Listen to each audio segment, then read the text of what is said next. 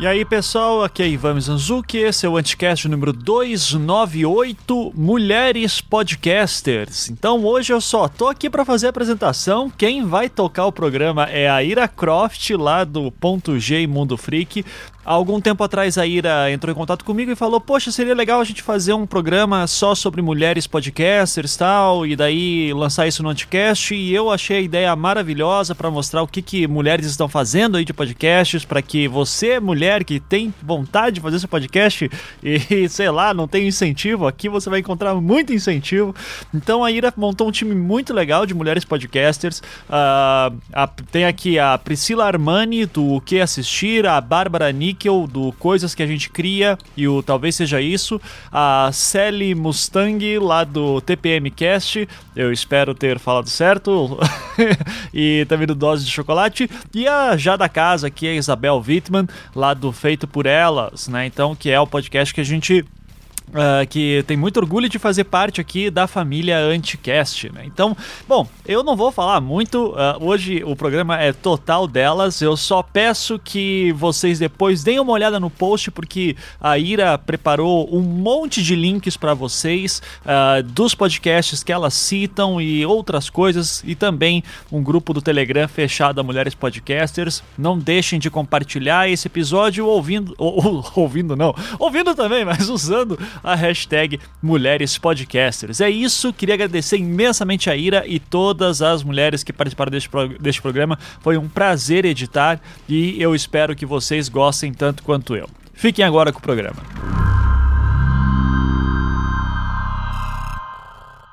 Olá, eu sou a Ira Croft, eu sou apresentadora do Ponto G e por um convite do Ivan, nós vamos gravar um anticast especial Estou aqui muito nervosa, muito ansiosa, porque neste programa tem um time de mulheres fodas que vocês vão conhecer daqui a pouco. Para quem não conhece, o Ponto G, ele é um podcast sobre mulheres e situações femininas que marcaram a história.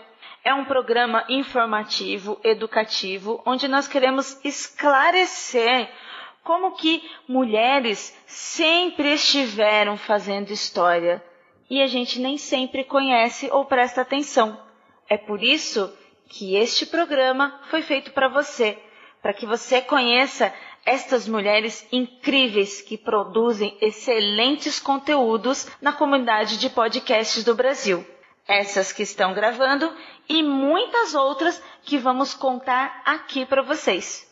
Oi, gente. Meu nome é Priscila, eu sou jornalista, Sou aqui de Belo Horizonte e criadora do podcast O que Assistir, um programa curtinho e objetivo com dicas do que assistir. Eu dou dicas do que assistir no cinema, no YouTube e na Netflix. Sendo entretenimento, o meu tema não é necessariamente uma novidade mas eu faço tudo. Eu faço a pesquisa, faço a pauta, a gravação, edição. E se você tiver interesse em uma dose curtinha diária de cinema no seu feed, meu Twitter é arroba pode assistir. Eu sou a Bárbara, eu sou de Porto Alegre, não sei se vocês vão reparar isso pelo meu sotaque. Eu sou uma jornalista e eu estou muito feliz e muito emocionada de estar participando aqui, de estar conhecendo todas vocês e tendo essa conversa. Uh, bom, eu sou jornalista e trabalho há mais de 15 anos com jornalismo digital. E ano passado eu criei um podcast que se chama Coisas que a gente cria. Eu nunca tinha trabalhado com áudio, nunca tinha trabalhado como entrevistadora, mas eu tinha muita vontade de ouvir mulheres que criam coisas interessantes, sejam empresas ou, uh, enfim, seja o que for no mundo das artes, do empreendedorismo, do jornalismo, e, e que, que, me inspiram, assim. Então, uh, eu publiquei mais de 30 entrevistas ao longo do ano passado, eu tenho mais três ainda para editar que eu não consegui e preciso retomar e voltar a fazer. Mas daí esse ano eu também criei um outro podcast que é o Talvez Seja Isso, em que eu e uma amiga, que é a artista Mariana Bandarra, a gente de debate o livro Mulheres que Correm com os Lobos, É um formato que eu acho que é um pouco diferente, porque o nosso podcast é totalmente dedicado a esse livro e a cada episódio a gente discute um capítulo uh, do livro. E também sou eu que desde o começo eu faço as gravações, eu faço as edições, eu faço toda a parte de publicação, divulgação, uh, mas até por isso eu não consegui criar redes, mil redes sociais para tudo. Cada um dos podcasts tem um site. Uh, e mais vocês podem me acompanhar no, no Twitter também, que é babsnickel. E a outra coisa que eu queria comentar também é que esse ano eu comecei a fazer o doutorado em jornalismo aqui na URGS em Porto Alegre, com o tema podcasts e jornalismo. Olá, eu sou Isabel Wittmann, é, eu sou catarinense, eu morei alguns anos em Manaus, e agora eu tô morando um semestre em São Paulo, porque eu comecei o doutorado também. Então meu sotaque tá desse jeito, assim, todo misturado já. É, eu sou antropóloga e sou crítica de cinema. Eu comecei com podcast há uns quatro anos no Cinema em Cena, quando na época eu escrevia uma coluna para o site. E ano passado, juntamente com a Angélica Hellish, é, a gente criou e, e eu sou co-host junto com ela do Feito por Elas, que é um projeto que é para discutir o cinema sob o ponto de vista das mulheres, então as diretoras e as demais profissionais que trabalham com cinema. É, e o meu Twitter, para quem quiser seguir, é Ivitman. Olá, maninhos e manias, aqui é a Sally, diretamente do Pará! E eu tive que fazer essa abertura porque a minha querida amiga Ira pediu muito. Eu sou técnica em eletromecânica e sou coprodutora lá no TPM Cast, é um podcast feito somente por mulheres para todos os públicos alvos que quiserem escutar a gente. É um podcast que traz entretenimento e um pouquinho de, de conversa e muito da nossa opinião sobre a vida e sobre o que a gente acha de, do, do dia a dia que a gente vive. E, e eu também sou produtora do Dose de Chocolate, que é um Drops dentro do TPM Cast, é, onde é, às vezes eu faço algumas entrevistas com outras mulheres podcasters, também falo de coisas que gosto, é meio que um diário da Sally. Uh, vocês podem me encontrar no, no, no Twitter do TPMcast, arroba TPMcast, e no meu Twitter pessoal, que é arroba Liratificando. O objetivo desse programa, ouvinte, é mostrar para vocês mulheres que produzem o seu conteúdo, é, mas que também existem outras mulheres que produzem podcasts, participam de podcasts, criam pautas para podcasts. Então são mulheres que estão na comunidade agindo. E a gente vai falar aqui um pouquinho sobre essa parte técnica também. Então, sobre ah, o formato, produção, como que nós nos envolvemos, como que nós levamos esse conteúdo para vocês. Uma das coisas que eu gostaria de desmistificar neste programa é que durante muito tempo, e quando eu digo durante muito tempo, não é só na comunidade de podcasts, eu, eu sempre participei da Campus Party, eu fui campuseira até eu chegar a trabalhar na Campus Party. Então, essa, essa mítica também existe em eventos tecnológicos, em que mulheres têm dificuldades com a barreira tecnológica, que mulheres não conseguem entender a tecnologia para produzir um podcast. Então, a gente quer mostrar aqui hoje, calma lá, que não é bem assim. E aí eu quero perguntar, vou perguntar para Pri, como é que está sendo esse processo de mostrar para as pessoas de pular essa barreira tecnológica, o processo de pesquisa, de gravação, de edição e publicação. É, no meu caso, talvez seja um pouco é, peculiar, porque eu, eu já falei isso com outros podcasters, eu sou um pouco uma radialista frustrada. Na faculdade eu fiz jornalismo e a gente tinha uma rádio comunitária. E nessa rádio a gente tinha que fazer todas as funções, fazia parte do trabalho. E eu apanhava pouquinho edição, fazia pauta, é, pesquisa, gravava, apresentava o programa ao vivo, mais. Comecei a pesquisar internet. Então eu pesquisei, tô lá assim, como fazer podcast? E aí já vinham alguns artigos. Eu pensei, será que eu fazer isso sozinha? Porque como eu tô numa situação muito é, peculiar, pensei assim, se eu não der conta de fazer sozinha, se não for alguém de fazer, de repente não é pra mim. E aí eu gravei o primeiro programa usando meu iPhone. Bom, no meu caso, o começo foi um pouco peculiar, porque eu tinha recém sido demitida do meu antigo trabalho num grande veículo de comunicação de Porto Alegre e eu tinha todo o dinheiro da rescisão da minha demissão. Uh, e eu vinha pensando, assim, tendo a ideia de, de fazer um podcast uns dois meses antes eu comecei a ter essa ideia. E o meu, eu tenho um irmão que já tinha um podcast.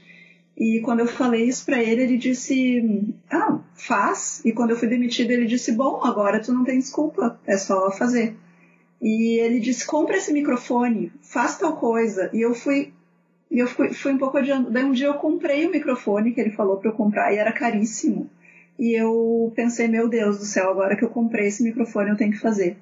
E, e eu, diferente do que disse a Pri, eu como eu trabalhei sempre com internet, com vários sistemas de publicação, edição de tudo digital, achava que podcast era uma coisa super fácil, assim, que eu só ia gravar uma coisa, ia ser super simples de, de editar e de publicar, que era como fazer um blog, assim.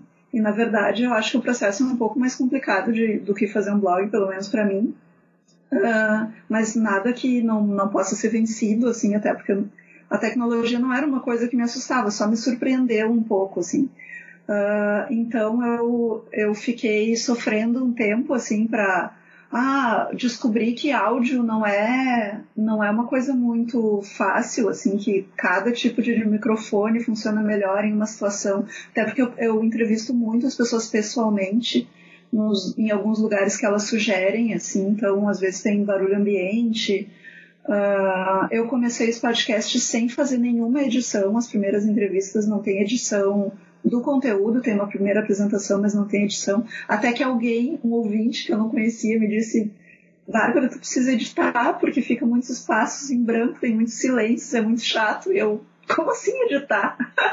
E aí, desde então, comecei a. o que é isso? é, tipo, como assim? Mas eu, é, eu, mas, mas o que eu acho legal é justamente o jeito que as pessoas falam, é por isso que eu quero fazer podcast, não texto. E quando as pessoas falam. Ah, e quando elas se repetem, e quando elas fazem silêncio, tudo isso eu acho fascinante, é o jeito que a pessoa fala, por que, que eu vou cortar essas coisas? Talvez Mas por daí... isso, Bárbara, só interrompendo você, talvez por isso, é, quando, entre aspas, quando estourou o podcast no Brasil, é, o nosso modo do brasileiro de ouvir podcast era com edição de muita música uhum. e efeitos. Então, agora que está tendo essa mudança de podcast um pouco mais simples na edição. Mas antigamente a maioria das pessoas esperavam isso mesmo. Pois é, eu nunca esperei isso de um podcast. Porque a minha principal influência, na verdade, o podcast que eu mais gostava de. Dois podcasts eu gostava muito de ouvir. E são, e são americanos, assim. Um é o Tim Ferriss, que entrevista, faz entrevistas que duram duas ou três horas com pessoas incríveis do mundo inteiro, assim, e eu ficava um pouco incomodada que ele não entrevistava muitas mulheres. Aí eu descobri o podcast Girl Boss, da Sofia Amoruso, né, que depois Netflix fez essa série horrível com, sobre ela. Uh, mas ela entrevista mulheres empreendedoras. E, e, no, e, no, e, quando eu comecei a fazer, eu ouvi uma, um comentário assim do próprio Tim Ferriss dizendo que muito muitas das pessoas com quem ele conversou quando ele decidiu fazer, pessoas que tinham desistido de fazer podcast, elas tinham desistido por causa do processo de edição, que demora muito mais tempo em geral do que demora para fazer entrevista ou para publicar, e que esse processo era uma barreira para as pessoas continuarem fazendo. Então eu decidi que eu não ia fazer, assim, que se, se é isso que vai me fazer parar de fazer, eu não vou fazer. Mas depois, com o tempo, né, fui, fui me familiarizando um pouco mais com as coisas e comecei a, a fazer. Aí eu acho que entrei numa fase muito radical de cortar um monte de coisa.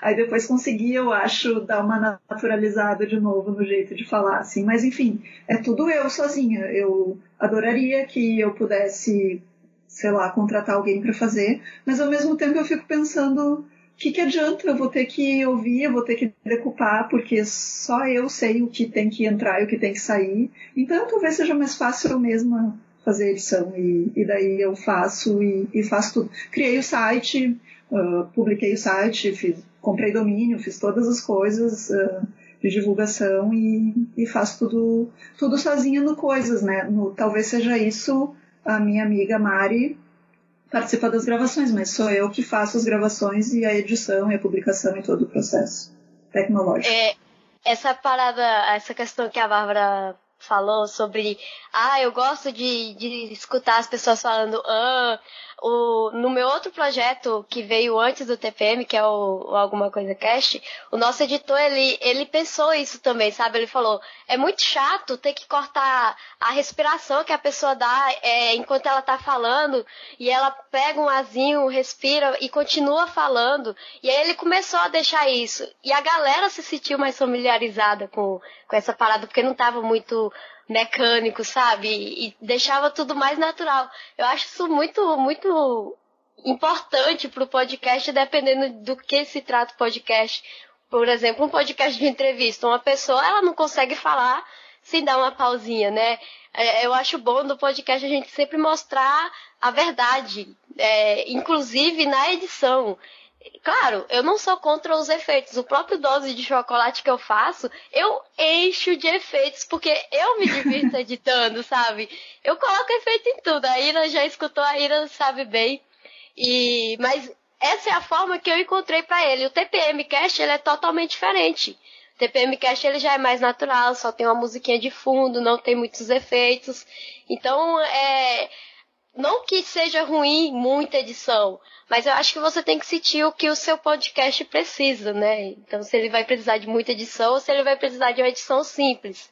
Eu também achei muito inteligente o que a Bárbara falou e eu gostaria de frisar aqui, antes da Isabel responder também, que ela disse que quando ela estava estudando sobre isso e ela percebeu que isso seria uma dificuldade, porque eh, em pesquisas, em outras pessoas diziam, ela pensou: se isso é uma dificuldade, então eu não quero isso para eu poder fazer.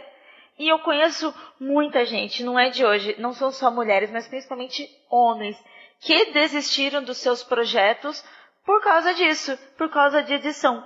Porque é, imaginaram lindos, maravilhosos, sei lá como que imaginava a edição, e aí depois Sim. não conseguia fazer a edição e, e preferia desistir do projeto do que desistir da edição que a pessoa imaginou. É, se fosse por mim, o TPMcast não teria saído do primeiro episódio.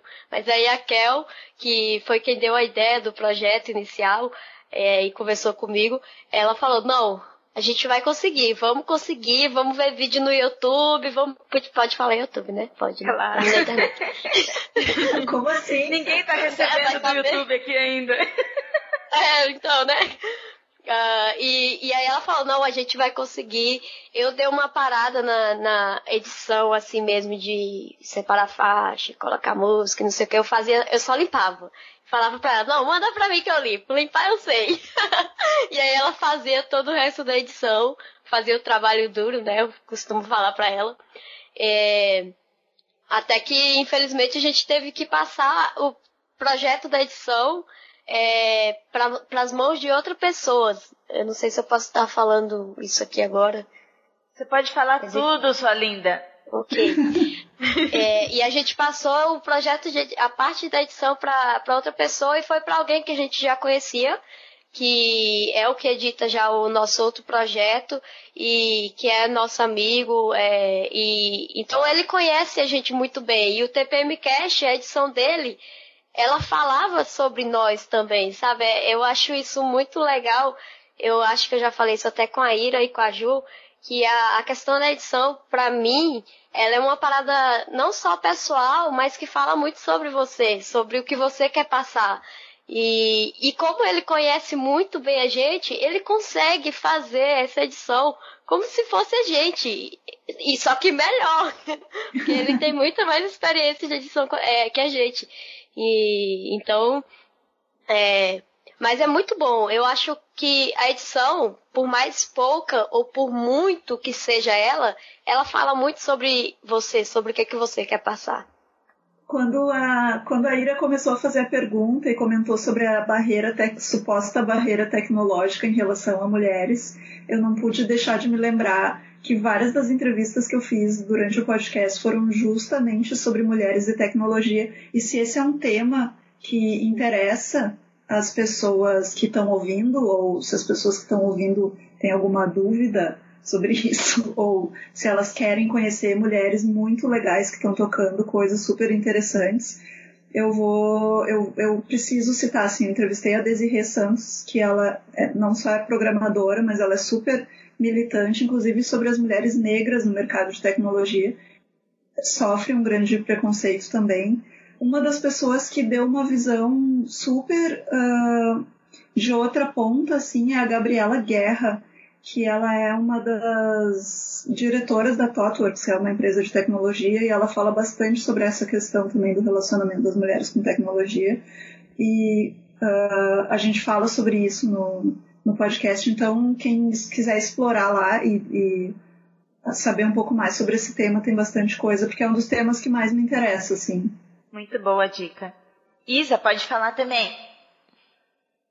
então, eu tive muita sorte, para falar a verdade, com, com essa questão toda, porque antes, quando eu só participava dos podcasts, é, é, essas questões técnicas e de bastidores era uma coisa que eu não precisava me preocupar, né? Eu recebia a pauta eu participava das gravações. Eu não tinha que saber como é que as coisas iam transcorrer dali para frente, né? E quando eu comecei o projeto com a Angélica, do Feito por Elas, a Angélica, bom, vocês sabem, é uma veterana absoluta, assim, no mundo dos podcasts, né? E ela Sim. edita maravilhosamente. Então, essa parte da edição acaba que novamente é, não fica a meu cargo. Ela manja muito da edição, assim. Ela consegue é, trilhar o nosso programa de uma maneira que parece assim que é intuitivo, sabe? Ela consegue colocar as trilhas dos filmes nos momentos certos e fazer os cortes nos momentos certos. Inclusive, às vezes, gravações que ela não participou, ela sabe o que, que pode cortar fora porque não vai prejudicar o desenvolvimento do programa. Então, é, isso é uma questão assim que para mim acaba sendo um pouco cômoda, mas porque a Angélica tem toda essa é, esse talento já e essa experiência com, com essa parte de edição, né? E é, recentemente ela teve problemas com o computador dela e algumas edições ela não pôde fazer, mas ela acabou ensinando é, a equipe, todo mundo, a, algumas coisinhas básicas. Então a gente tem limpado o nosso próprio som, a gente tem apagado alguns é, vícios de, de, de, de, fala mesmo, né? Eu tenho o hábito de falar é. Esse tipo de coisa eu, eu mesma vou lá e apago agora, né? Porque me incomoda, não sei, assim, um pouco os meus próprios vícios, né? E, e aí nessa divisão de tarefas de bastidores, como eu já, eu já fazia, já, tinha, já tenho meu blog há quase nove anos e já fazia coluna e tal, eu acabei ficando mais com essa parte de escrita e uh, social media, né? então eu faço eu faço as pautas, eu faço os posts, eu respondo os e-mails, eu respondo os comentários, menos o Instagram, que é outra menina da nossa equipe, a Estefânia, que cuida da, do, da curadoria das imagens, né? Mas então essa parte de, das mídias sociais e das postagens e a pauta, a pesquisa de pauta, tudo que é a parte escrita eu que faço, a parte de áudio é a Angélica. E aí a gente meio que divide assim e fica numa simbiose aí. Isso é muito bom. No ponto G, eu, como eu já tive outros podcasts e eu já participei de outros podcasts, quando eu escrevi o ponto G, eu escrevi de uma forma que ele fosse mais prático para o desenvolvimento dele. Como a Bárbara falou, eu não queria que ele se transformasse no impeditivo. Não queria que ele virasse um fardo, nem para mim, nem para ninguém.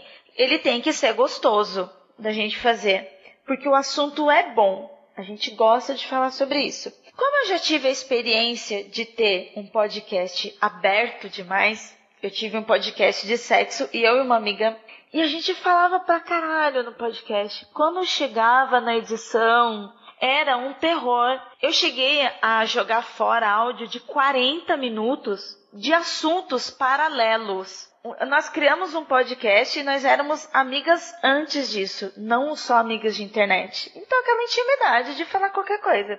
Devido a essa experiência, que foi muito bom, não, não tive problema quanto a isso, mas eu já pensei, bem, agora eu quero ter um programa, um podcast que ele seja gostoso para o ouvinte e gostoso para mim eu quero que seja bom para mim. E para as pessoas que entrarem no projeto, eu sempre deixei bem claro para as meninas, eu não quero que seja um fardo para ninguém. Todo mundo tem que fazer a pesquisa, a pauta e a gravação no seu tempo, na sua disponibilidade, para que a gente tenha sempre prazer. Até porque não estamos ganhando dinheiro com isso, não é um trabalho, é um hobby.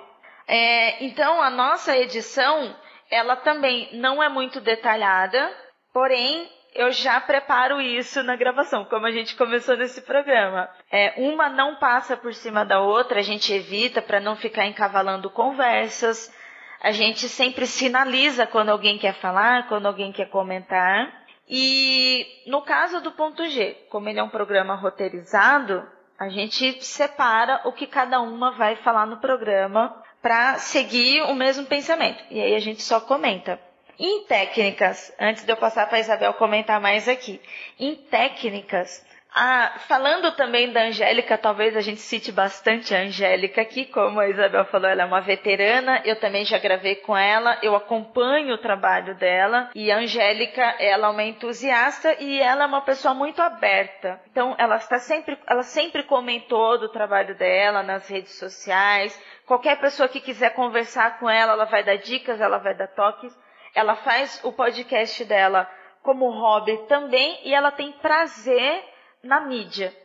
Então a Angélica também me deu diversas dicas para que eu aprendesse. Eu aprendi a, a, editar no Vegas, editei no Audacity, Audacity também. O Audacity, para quem não conhece, ele é um editor gratuito, ele é muito fácil de mexer com ele. E, de, e hoje eu edito no Audition. Mas a minha edição também eu limpo e eu também tenho um editor agora que está me ajudando. A única coisa que eu fiz questão, no caso do ponto G, é utilizar músicas livres. Não que utilizar trilhas seja um problema. A cabeça da gente muda, os trabalhos mudam, os processos mudam. Então eu falei pra ele, eu quero fazer diferente. Eu não vou utilizar mais trilhas. Eu quero músicas livres que tem na internet pra gente utilizar e a gente dá crédito para as músicas também. É só a única coisa que eu faço questão hoje no ponto G. Muito bom. É, sobre, sobre essa questão da divisão de, de tarefas e de não querer dar trabalho para as outras participantes, né? Isso é, é uma coisa que eu sempre tenho muita preocupação, porque a gente tem uma equipe grande, na verdade, né? Além de mim e da Angélica, somos em mais. Tem mais quatro meninas, né? Tem a Estefânia, a Camila, a Samanta e a Michele. Que inveja e... de vocês. então, mas todas elas toparam participar do programa, é, tinham experiências anteriores com cinema, algumas delas são críticas de cinema também, mas assim, tem suas vidas pessoais, carreiras acadêmicas por fora, e, e o podcast é uma coisa a mais e que não rende dinheiro, ou seja, as participações delas não são pagas. Então, às vezes pode parecer que eu e a Angélica centralizamos um pouco é, todos os aspectos de produção do feito por elas, mas é que eu tenho muito essa preocupação de justamente todas as gravações é, a gente já tem que assistir três filmes, ou seja, as, é, essas mulheres que participam com a gente tem que, tem que tirar um tempo para assistir esses três filmes, analisar, tirar as anotações delas e aí sim ir para a gravação. Então eu, eu já acho que esse, essa já é uma tarefa bastante cansativa, que exige um certo tempo e um certo preparo. Porque não é só ver o filme, tem a parte de análise, né? Então a gente tenta é, não, não é, deixar para elas nenhum tipo de tarefa extra, porque eu já acho que só o fato de elas toparem fazer parte da nossa equipe com opiniões diversas e posicionamentos maravilhosos, isso já é muito importante pra gente, sabe? Não existe o podcast sem a equipe. Então, é, no final a gente centraliza para evitar que as outras participantes tenham é, um trabalho extra além do que já é a própria produção do, do podcast, né? E aí também essa questão do controle da pauta, né? Porque, por exemplo, Ira, você falou o ponto G, ele é bastante roteirizado, né? Porque vocês contam a biografia de cada é, personagem histórica que vocês estão abordando. No nosso caso, a pauta entra só nessa questão de trazer a biografia da diretora e, assim, a sinopse dos filmes, mas quando abre para o debate sobre o filme, fica aberto. Então, pensando já nesses aspectos de edição, a gente tenta controlar é o tempo de debate. O debate é livre, mas assim, eu, eu fico de olho porque a gravação não pode passar de uma hora e meia para o programa editado não ter mais do que uma hora e quinze, uma hora e vinte no máximo os nossos maiores programas. Já aconteceu de ter programas maiores, mas foi muito complicado mesmo. Então, a gente tenta manter um programa um pouco menor, até porque quem tem saco de ouvir, né, um programa de, sei lá, duas horas de debate de filme, né? Assim, é, é difícil, né? A parte de edição do TPM eu já falei todinha lá mas é, já falei todinha antes, mas a questão de pauta, de, de capa, de vitrine para fazer, é, a gente divide assim, a pauta, por exemplo, dependendo do tema, eu já vou logo e faço, não, deixa que essa daqui eu vou fazer. Mas aí a Kel gosta de fazer muitas pautas. Tem agora na nossa equipe a, a Tainê, que entrou com a gente, é uma mineirinha aí muito maravilhosa. É, e, e ela gosta muito de fazer pauta também, então a pauta já fica mais com elas. Eu já faço mais a capa. Na parte de publicação, eu gosto mais de cuidar do Twitter e a Kel gosta mais de cuidar da página do Facebook. Então a gente divide meio que assim. A gente che nunca chegou e falou, não, ó, tu cuida disso e tu cuida disso. Meio que aconteceu naturalmente. É, ela viu que eu gostava mais do Twitter, então eu fui ficando mais no Twitter. Eu vi que ela gostava mais do Face, e aí ela foi ficando mais no Face. Então ela já vai lá no Face, publica. Eu vou no Twitter, publico, converso com o pessoal.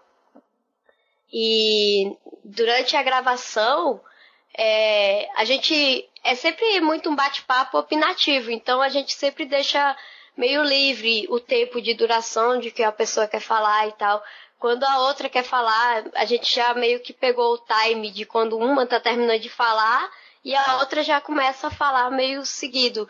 Claro que às vezes tem momentos que a gente se empolga, né? E começa uma a falar junto com a outra. A gente fala, não, calma, uma de cada, vai primeiro você e depois você. Uh, mas é, às vezes acaba escapando duas falando ao mesmo tempo, mas é mais pela empolgação do assunto mesmo. Vocês gravam sempre por Skype, assim, à distância, ou vocês estão juntas? Não, a gente grava só por Skype, para não dizer que eu nunca vi a cara delas na minha frente. Eu já fui em São Paulo, conheci a Kel, não conheci a, a Tainê ainda, mas vou conhecer. Uh, mas a gente sempre gravou por Skype, desde o primeiro projeto que a gente começou lá em 2013, a gente sempre gravou por Skype, nunca teve assim um episódio que a gente gravou presencialmente. E acho que a gente vai continuar assim porque é, é sempre muito diverso. Assim, a gente sempre pega convidadas de outros podcasts também que moram em outros estados, então não teria como mesmo. A gente gosta dessa ferramenta Skype já porque ele deixa essa liberdade pra gente gravar até com quem a gente quer. É, isso é verdade. Mesmo morando na mesma cidade, porque antes de eu ter o ponto G, o outro podcast que eu tinha, eu e minha amiga daqui de São Paulo, ainda assim a gente preferia gravar pelo Skype. Uhum. Hoje eu tenho um microfone aqui em casa para fazer entrevistas, um HN4, que não é só meu, é meu e do Andrei, que ele utiliza no Mundo Freak também. Mas a gente utiliza esse microfone para situações especiais. Então, às vezes, a gente precisa fazer uma entrevista com alguém que não tem esse conhecimento de internet. Às vezes, uma pessoa mais velha, uma pessoa mais ocupada, ou uma pessoa que não quer assim, não quer no sentido de, de estar nesse mundo de internet como nós estamos, que ninguém é Sim. é obrigado também. Então, neste caso, a gente vai até a pessoa e vai com o microfone. Eu gostaria de fazer mais gravações com ele aqui em casa, mas eu não consegui pensar no formato ainda, além do, do, do que já rola no ponto G no Skype. Porque eu acho útil utilizar o microfone nessas situações externas. Eu acho interessante. Então, eu penso sempre como uma oportunidade. Meu, vai ter um encontro. Ah, meu, já dá pra gravar um podcastzinho, né? Mas as coisas também não funcionam sempre assim. Ainda todo mundo prefere utilizar o Skype ou algum outro software de gravação, né? Que o Skype é mais comum, mas tem, tem bastante gente que está utilizando outros. E eu ia perguntar para vocês sobre planejamento, mas como a gente já entrou falando, explicando como começou e acabou falando que disso, qual é a maior dificuldade que vocês encontram hoje mas para é, a edição do podcast, para a formação dele, a dificuldade interna. O que, que vocês encontram de dificuldade hoje que vocês gostariam de melhorar ou que nessa conversa a gente consiga encontrar uma solução? No meu caso, o que mais me incomoda pessoalmente, uh, e eu vejo isso também com as meninas, o problema é só a conexão de internet. Porque aqui onde eu moro é uma cidade no interior do Pará então a internet aqui não é muito boa. Agora que tá chegando fibra ótica, que aí a gente vai ver como é que vai ser. A internet está um pouquinho melhor ultimamente, não sei porquê. Não vou agradecer também, porque senão piora. mas, mas o maior problema sempre foi a conexão de internet, porque sempre quando eu ia falar, começava a internet a ficar ruim, e aí começava a travar. Essa seria, no caso, a maior dificuldade que que, assim, eu acho que afetaria, afeta bastante o podcast. Ah, é porque o, eu, eu faço meu gravador e eu gravo com um microfone. Quando eu tenho entrevistados, é, normalmente eu pego o áudio das pessoas. Isso me gera problemas, porque cada um grava uma situação. Tipo, um programa que eu gravei recentemente em homenagem ao Jorge Romero, cada um mandou um áudio de um jeito, então eu tenho que ir em cada áudio, editar o áudio, melhorar o áudio na, do jeito que for possível e montar o programa, um post de detalhes. Mas eu gosto, assim, para dar sensações diferentes para as pessoas. Eu só fiz até hoje uma entrevista por Skype e a gente deu sorte que deu tudo certo. Eu acho que é o sonho de, de, de todo editor de podcast. Pegar um programa gravado por um gravador. ah, então, deixa eu contar. Eu também gravo com gravador, gente. Uh, eu estava ouvindo vocês falando e, nossa, completamente diferente todo o processo. Primeiro, uh, falando do, do coisas, né? Porque eu faço tudo sozinha e, e o processo, né? Esse ano eu não publiquei nenhuma entrevista ainda, né? Mas uh, o processo é mais ou menos assim. Eu começo a ir atrás de mulheres que eu possa querer entrevistar. E daí eu tenho que entrar em contato, ver quando elas podem, e geralmente elas não podem na hora que eu posso. E, e, e como eu sempre digo, ah, reserva duas horas da tua vida para fazer isso. Então, uh, é uma coisa que demanda um tempo de uma pessoa que eu estou pedindo e que nem sempre me conhece. Até o episódio 8 do Coisas que a gente cria, eu fiz todos uh, pessoalmente, presencialmente. E os primeiros eu gravei todo uh, com dois microfones e o computador, até o meu computador começar a travar e eu começar a fazer pesquisas e ver que não tinha mais condições de eu fazer gravações de duas horas uh, usando o computador e que a tecnologia propícia para isso seria um bom gravador. Né? Então, eu comprei um gravador e, e, um amigo me emprestou um microfone. aliás, um amigo com quem eu fiz um podcast também, que foi um podcast do Farol Jornalismo, ajudei ele a produzir, produzi o dele, né, gravei e editei o podcast dele. Daí ele tinha um microfone, porque ele sempre quis fazer um podcast e nunca conseguiu, e acabou que, como ele nunca conseguiu, eu, eu estou usando esse microfone dele. Então hoje eu gravo com o gravador e um microfone sempre que eu gravo pres presencialmente. A primeira entrevista que eu fiz à distância, eu estava muito nervosa de gravar por Skype. E vocês aí naturalmente gravam tudo por Skype. eu estava morrendo de medo que a internet da pessoa ia cair, a minha internet ia cair, ia, não ia gravar direito, a pessoa não ia ter um, um, um mínimo porque eu tenho que dar, dizer, olha, tu tem que estar num lugar tranquilo, né? Não pode. Uh, uma das pessoas que eu entrevistei estava almoçando, assim, daí tem. Nossa, nossa, que barulho do, do talher no prato, sabe? E ela, ah, eu só posso agora.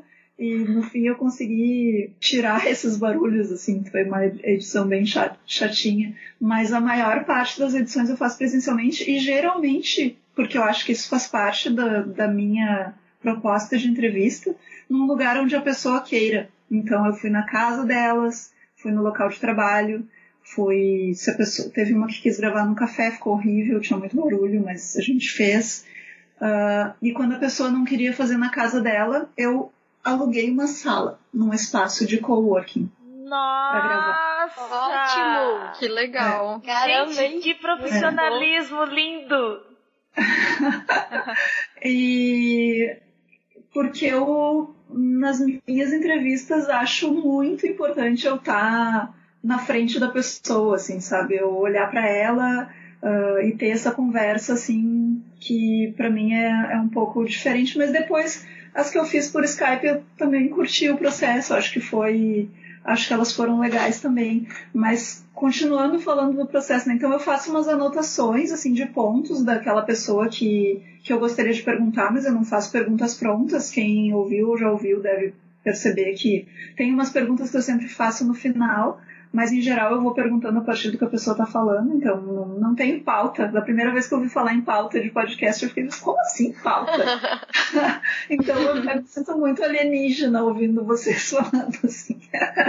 e, e daí eu vou conduzindo as entrevistas, depois tem o processo de edição, e daí eu fazia a edição, fazia aquela imagenzinha para divulgar, que eu acho que é vitrine o nome, não sei nem o nome técnico das coisas. Vitrine, capa, imagem, é, aquela capinha. Uh, e aí, com o tempo, eu também comecei a fazer um vídeo com um trecho do, do da frase, né? Botando assim em texto aparecendo como máquina de escrever, sabe?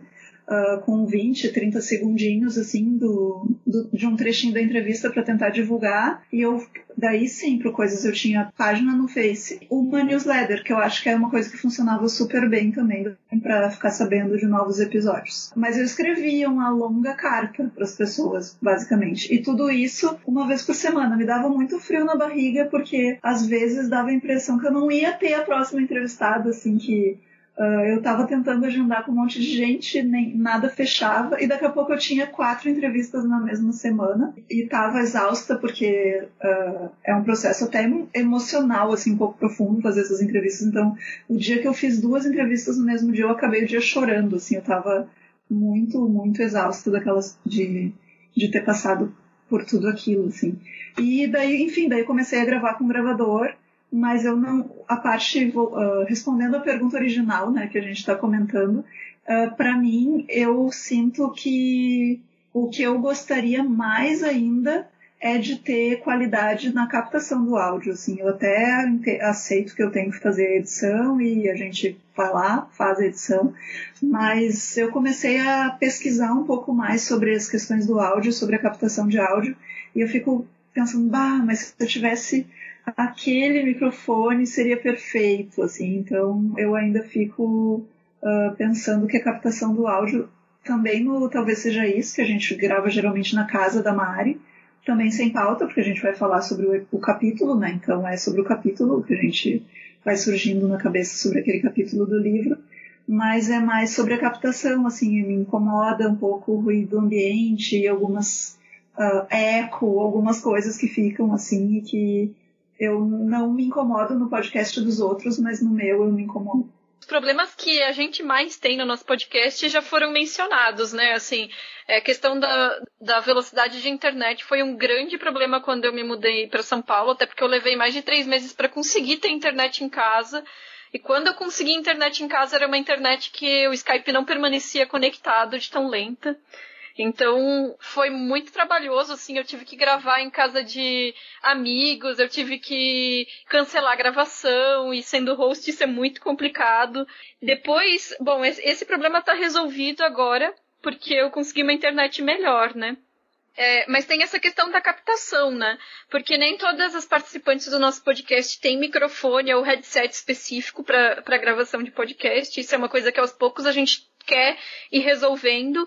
E também essa questão das entrevistas é, quando são externas, quando a gente vai conversar com as diretoras e tal, a gente também não tem é, um gravador com um microfone específico, então eu acabo gravando no celular, o que também não é o áudio que eu gostaria de ter, mas pelo menos a gente está fazendo as entrevistas. E, eu acho que a terceira coisa, assim, que dá mais trabalho, assim, pra gente que, é, que é um problema é a questão do volume da, das coisas para conseguir fazer o podcast, porque como eu falei, a gente sempre discute três filmes em um programa.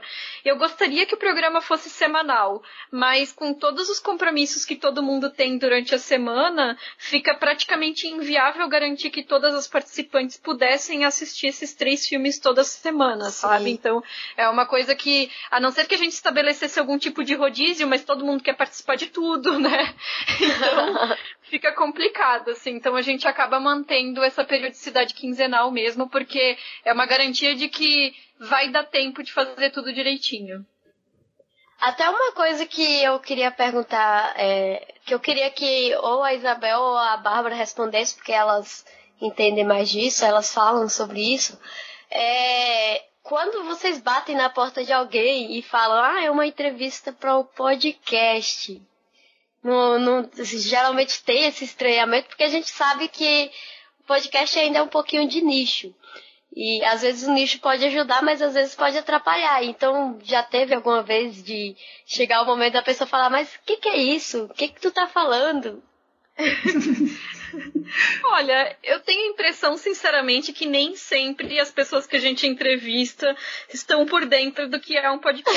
Mas como geralmente, no nosso caso específico, são diretoras que estão querendo é, divulgar o trabalho delas e tudo, uhum. eu acho que elas enxergam como mais uma maneira, mais uma porta se abrindo para essa divulgação. Então, acaba que mesmo se elas não, não consomem a mídia, ou mesmo se elas não têm muita certeza do que se trata, elas enxergam como isso como uma possibilidade, né? Então. Uhum. Maravilha! no meu caso, e eu acho que talvez a gente também vá abordar isso um pouquinho mais pra frente, mas assim, na terceira semana. Ah, primeiro eu, eu gravei quatro entrevistas antes de colocar o podcast no ar, porque eu tinha medo de. Então eu ainda pedi para entrevista para uma coisa que não existia, o que realmente era bem bizarro. Assim, tipo, eu quero fazer um podcast, ele não está no ar, eu não sei qual vai ser o nome, eu não sei como vai ser, mas eu gostaria de te entrevistar. Isso, essa era uma proposta bem estranha de fazer, assim. Uh, mas depois, à medida que eu comecei a publicar, eu me dei conta que ninguém sabe o que é podcast, nem as pessoas, muitas que eu queria entrevistar, e muito menos as pessoas que eu gostaria que ouvissem. Então eu resolvi esse problema chamando de projeto. Eu sempre abordava Ótimo. as pessoas dizendo: Ah, eu tenho um projeto em que eu entrevisto mulheres que elas são super inspiradoras e que eu acho que elas podem, enfim, uh, inspirar outras a fazerem suas coisas. E daí a pessoa dizia: Ai, que legal!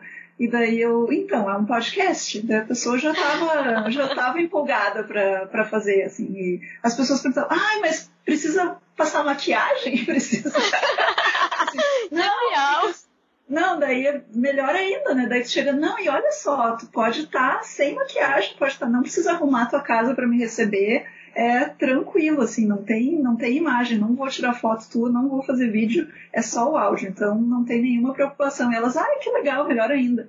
Então já ganhava pontos, porque as pessoas não precisavam se maquiar. Genial. Então, eu estava vendo vocês falando de equipamento e nisso eu penso que eu sou um pouco privilegiada porque meu marido é músico, então eu pego muita coisa emprestada dele. Tipo, microfone, eu uso um microfone que é muito bom, mas que não é meu. tipo, e, e, o gravador, ele, ele me deu umas dicas do que comprar, eu também pesquisei qual gravador comprar. Eu falei, gente, se eu vou investir nisso, não quero investir e depois ficar frustrado, porque o negócio vai dar problema, né? Então eu comprei um gravador também que é, eu considero bacana.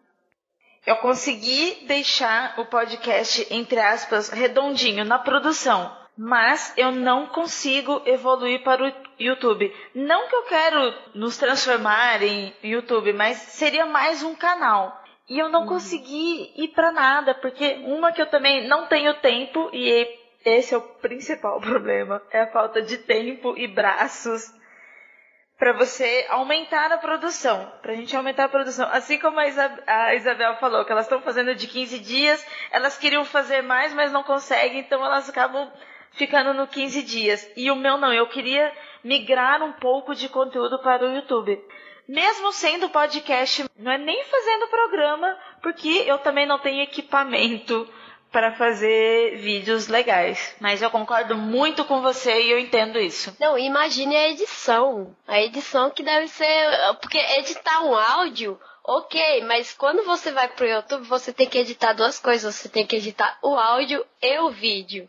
Eu, eu parabenizo eles muito também. É, é, eu tenho um projeto muito pequeno ainda de um dia fazer um trabalho no, no YouTube. Eu tinha antes de conhecer o podcast, mas eu ainda não estou preparada psicologicamente para isso. e tem um outro fator que até a Bárbara falou dos convidados dela. Teve uma vez que eu fui fazer um vídeo de promoção para o Mundo Freak e eu queria fazer um ponto G.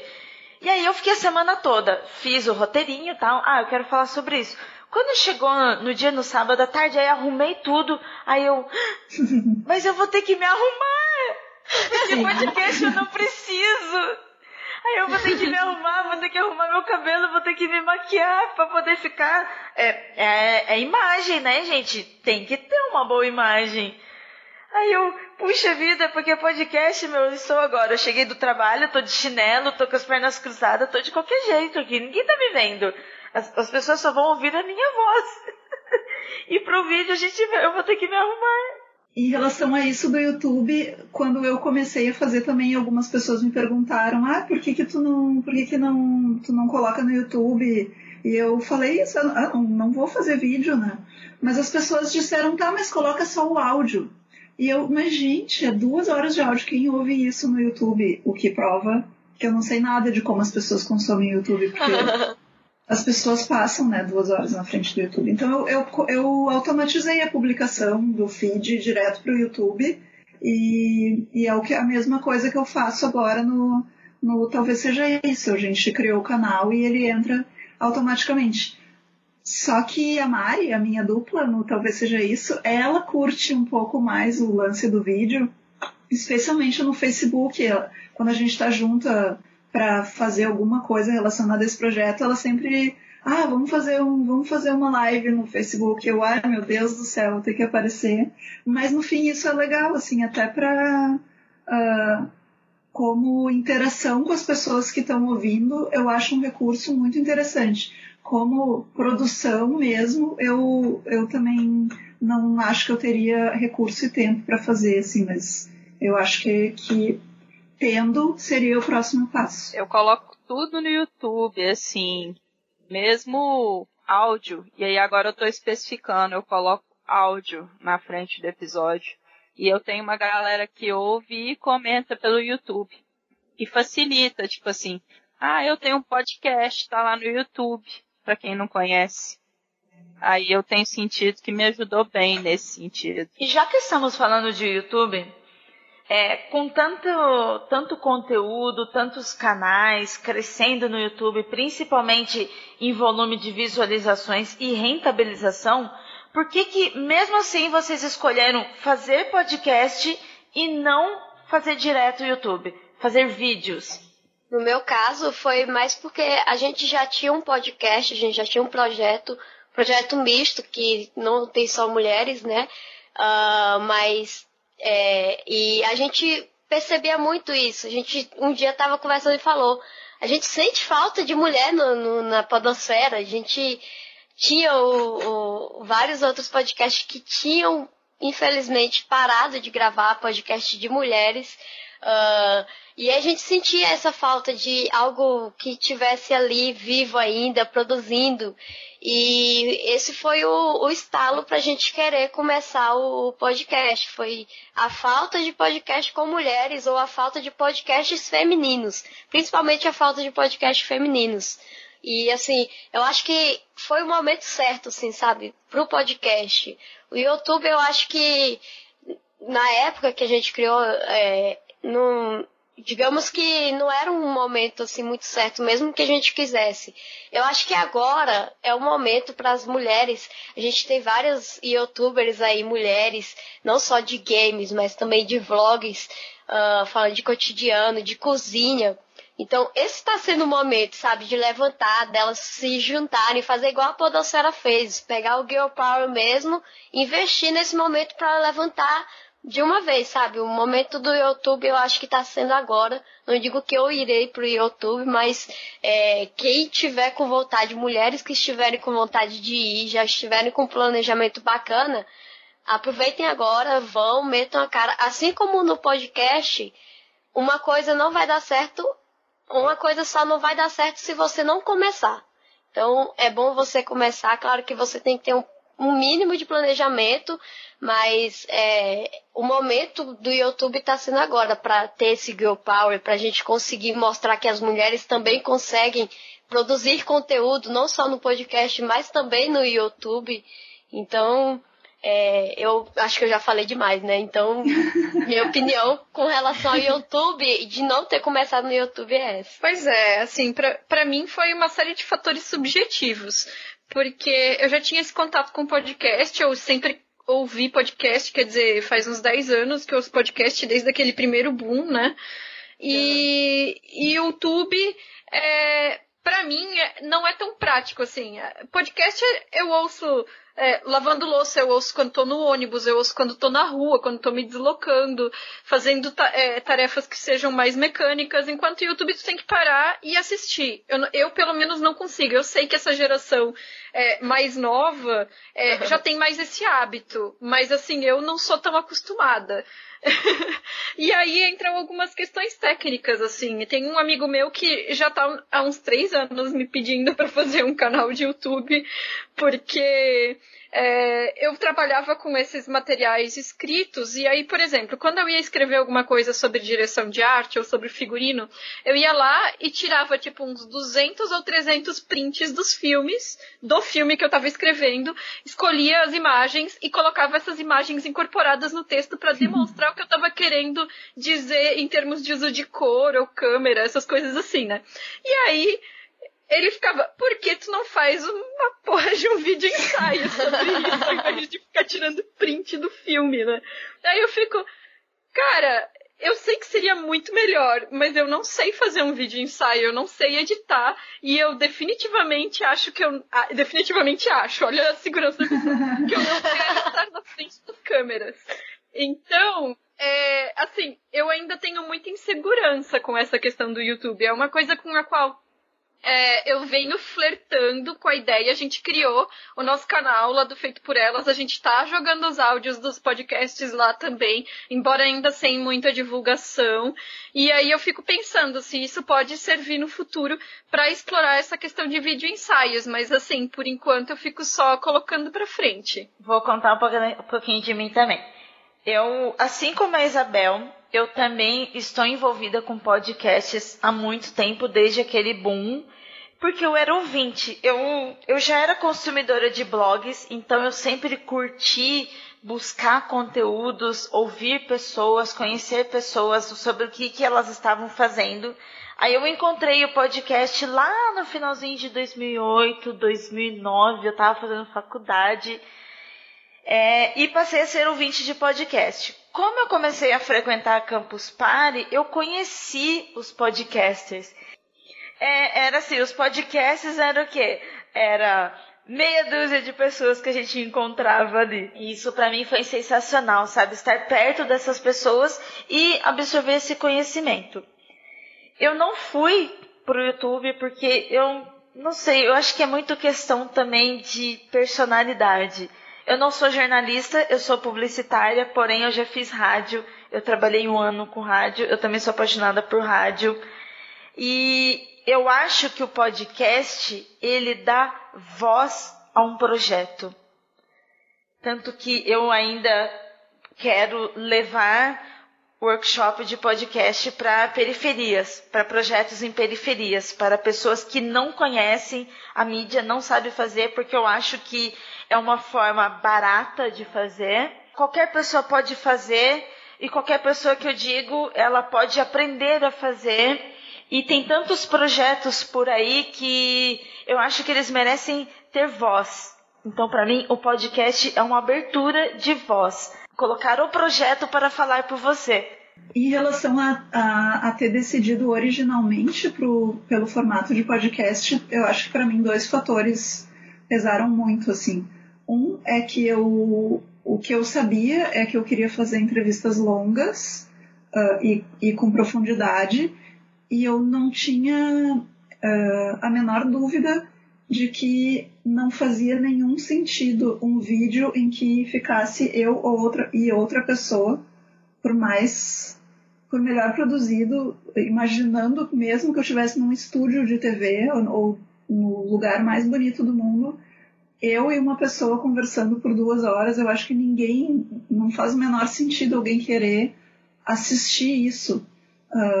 Eu gosto de ouvir entrevistas longas justamente porque eu posso ouvir as entrevistas e fazer outras coisas e olhar para outras coisas enquanto eu estou ouvindo. não tenho necessariamente que estar tá olhando para duas pessoas falando. Então eu acho que não, não era um formato que faria sentido, pelo menos para mim, como vídeo. E em segundo lugar, o que eu gostava muito e ainda gosto, né? O, o, o que me fez querer de novo fazer entrevista foi ouvir entrevistas, entrevistas de pessoas muito famosas, assim, e reconhecidas pelas, nas áreas que elas trabalham, uh, e, e, entrevistas profundas em que a gente vai um pouco além daquelas perguntas que aparecem numa, num, numa reportagem uh, de cinco minutos. Os cinco minutos é muito tempo para uma TV, assim. Então, muitas pessoas que a gente conhece de entrevistas super rápidas que aparecem em TV, ou seja lá onde, quando tu ouve uma conversa dela que dura duas ou três horas, tu aprende alguma coisa sobre ela uh, e vê uma, sei lá, um, uma humanidade nela, tu te aproxima muito dela, assim, muito mais do que assistindo uma entrevista curta, que geralmente são os formatos de entrevista de vídeo. E eu me sentia muito ouvindo, como se eu tivesse ouvindo pelo buraco de uma fechadura, assim. E eu ficava, como é legal estar aqui ouvindo, porque numa entrevista longa, geralmente com o tempo, as pessoas vão ficando bem à vontade, mesmo que tu tenha um microfone na cara da pessoa, um microfone grande, e que ela saiba que ela está sendo entrevistada, com o tempo ela vai se sentindo mais à vontade e ela começa a falar coisas dela mesma que são super interessantes e que às vezes tu fica até te perguntando, nossa, será que eu será que eu devia estar ouvindo isso? Assim, será que essa pessoa tem, ela quis mesmo tornar isso público ou ela já está tão à vontade falando que ela perdeu um pouco a dimensão? E eu, quando eu ouvia entrevistas, eu ficava sempre com essa sensação, nossa, parece que eu estou ouvindo atrás da porta uma conversa íntima. E eu acho que isso é uma coisa que só o áudio faz. Eu acho que o vídeo não faz e o texto não faz a gente ter essa sensação de estar ouvindo essa conversa. Então eu queria desde o início fazer áudio também, porque não tinha as condições de fazer uma mega entrevista com um vídeo, mas eu acho que mesmo a performance do entrevistador e do entrevistado, quando eles pensam que estão na frente de uma câmera e, que, e eles estão preocupados com a imagem, a performance deles é diferente de quando eles sabem que, que eles não estão, que não é uma questão da imagem, mas sim do que eles estão falando. Então eu tinha uma. Uh, para mim, esse era o formato certo para fazer o, o produto que eu queria. A gente está indo para as duas perguntas finais antes de citar os outros programas que a gente acha interessante, tá? É, ele diz diretamente mais sobre o projeto de vocês de novo. Que a gente fez uma abertura, um resuminho, e agora que eu gostaria de saber qual que é o objetivo de vocês com o seu podcast. É até engraçado isso, porque eu comecei meu podcast mesmo numa tentativa de dialogar com as pessoas. É, meu podcast surgiu como uma ideia espontânea, porque como eu gosto muito de cinema e eu pesquiso muito sobre cinema desde sempre, eu sempre conversava com as pessoas no trabalho, na família, e eu ficava falando dos filmes que eu tinha assistido. É, mas aí eu, o que eu percebi é que de repente eu podia usar uma forma de me comunicar com quem quisesse ter sugestões de assistir. Alguma pessoa falou assim, ah, mas você não acha que é muita pretensão sua, tá? Dicas assistir, como se eu fosse um oráculo, né? Como se eu soubesse tudo. Sally? Então, o objetivo inicial do TPMcast foi uma coisa em conjunto, o objetivo dele. Então a gente, a gente sempre teve como objetivo inicial é, fazer mulheres serem ouvidas, mostrar que nós temos opiniões. É, hoje, para mim, ele é, continua sendo isso. Ele mudou muito durante todo esse tempo que a gente está aí. É, e hoje, para mim, ele é também mostrar que eu tenho uma opinião que pode ser diferente, que pode mudar amanhã e mostrar muito da verdade do que a gente é e do que a gente vê com as coisas, sabe? Com, com filmes, com acontecimentos e então para mim o TPM hoje é muito isso, é mostrar um pouco da verdade de mim e mostrar a verdade do ser humano é, e mostrar também que mulheres têm opiniões diversas, mulheres podem se juntar, mulheres podem falar sobre um determinado assunto, discordarem, concordarem. Isso é uma coisa natural que todos nós, seres humanos, temos. É, bom, eu, eu vou responder então. foram, foram vários objetivos, na verdade, foram algumas questões práticas, do tipo, o podcast que eu participava antes acabou, e eu gostaria de dar continuidade ao que a gente estava fazendo de alguma forma. Então rolaram várias conversas de bastidores em termos de projetos, do que, que a gente ia fazer, né? E ao mesmo tempo, é, uma coisa que vinha nos últimos anos é, me incomodando era essa questão de representatividade e representação feminina no cinema, né? Uhum. E que essa até é uma das temáticas da, da minha pesquisa, né? E isso levou assim a, a, gente a criar uma, uma primeira proposta que tinha sido é, até uma das participantes do podcast atual, né, ela tinha sugerido é, de fazer um podcast que fosse sobre filmes que passassem no teste de Bechdel, que é aquele teste que estabelece assim que o filme tenha duas personagens femininas que elas tenham nomes, conversem entre si e sobre um tema que não sejam homens. Então, assim, é uma coisa muito simples, mas que pouquíssimos filmes passam, né? E aí, no final, a gente acabou engavetando essa ideia e tal. E aí, nas, nas, nossas conversas, eu comecei a fazer aquele desafio 52 filmes por mulheres em 2015, que é, é assistir toda semana um filme dirigido por mulher. E manifestar sua opinião ou tentar divulgar de alguma forma. E aí nisso eu e a Angélica então vamos fazer um podcast para justamente abordar esses filmes dessas diretoras. Então juntou vários fatores assim no sentido de eram temáticas que a gente estava interessada e querendo explorar. É, a gente tinha perdido o nosso meio de expressão recentemente, no caso eu e a Estefânia, que também faz parte do Feito por Elas, a gente participava desse mesmo podcast que acabou. E, e aí juntar nisso para tentar também é, discutir esse tipo de cinema que estava sendo feito, abrir espaço para divulgação e tentar fazer um trabalho no sentido assim de, assim como vocês fazem no ponto G, dar visibilidade para essas mulheres que são incríveis e que muitas vezes ficam em segundo plano na indústria, né? Então foram vários fatores assim. Eu vou confessar que as motivações principais para eu ter criado os dois os dois projetos é muito egoísta, uh, porque, como eu tinha comentado antes, eu tinha recém sido demitida quando eu criei o, o Coisas que a gente cria, e numa crise grande, assim, pensando como é possível viver. É, eu não quero viver daquele jeito que eu vivia naquela vida corporativa, e eu vejo que tem outras pessoas vivendo de outro jeito. Como é possível viver de outro jeito? E então eu pensei, ah, vou perguntar, né? Vou perguntar para quem vive de outro jeito. E a, a, muito da, da premissa da coisa toda é essa, assim, ah, eu quero saber como pessoas que vivem de fazer coisas que eu acho muito legais, que são muito empreendedoras ou criativas ou artísticas, e daí também tem umas tecnológicas, só porque eu me interesso por tecnologia, mas enfim, como essas pessoas como essas pessoas vivem, como elas trabalham, como elas criaram seus negócios e como elas vivem no dia a dia mesmo, assim. E eu percebi que essa pergunta que eu estava querendo fazer para elas era uma pergunta que certamente muita gente estava querendo fazer é uma, é uma angústia de muita gente e que então poderia ser, ser útil. Se eu estava disposta a ter essas conversas, poderia ser útil compartilhar essa conversa com mais pessoas, porque eu sei que está todo mundo angustiado com os estilos de vida que a gente leva.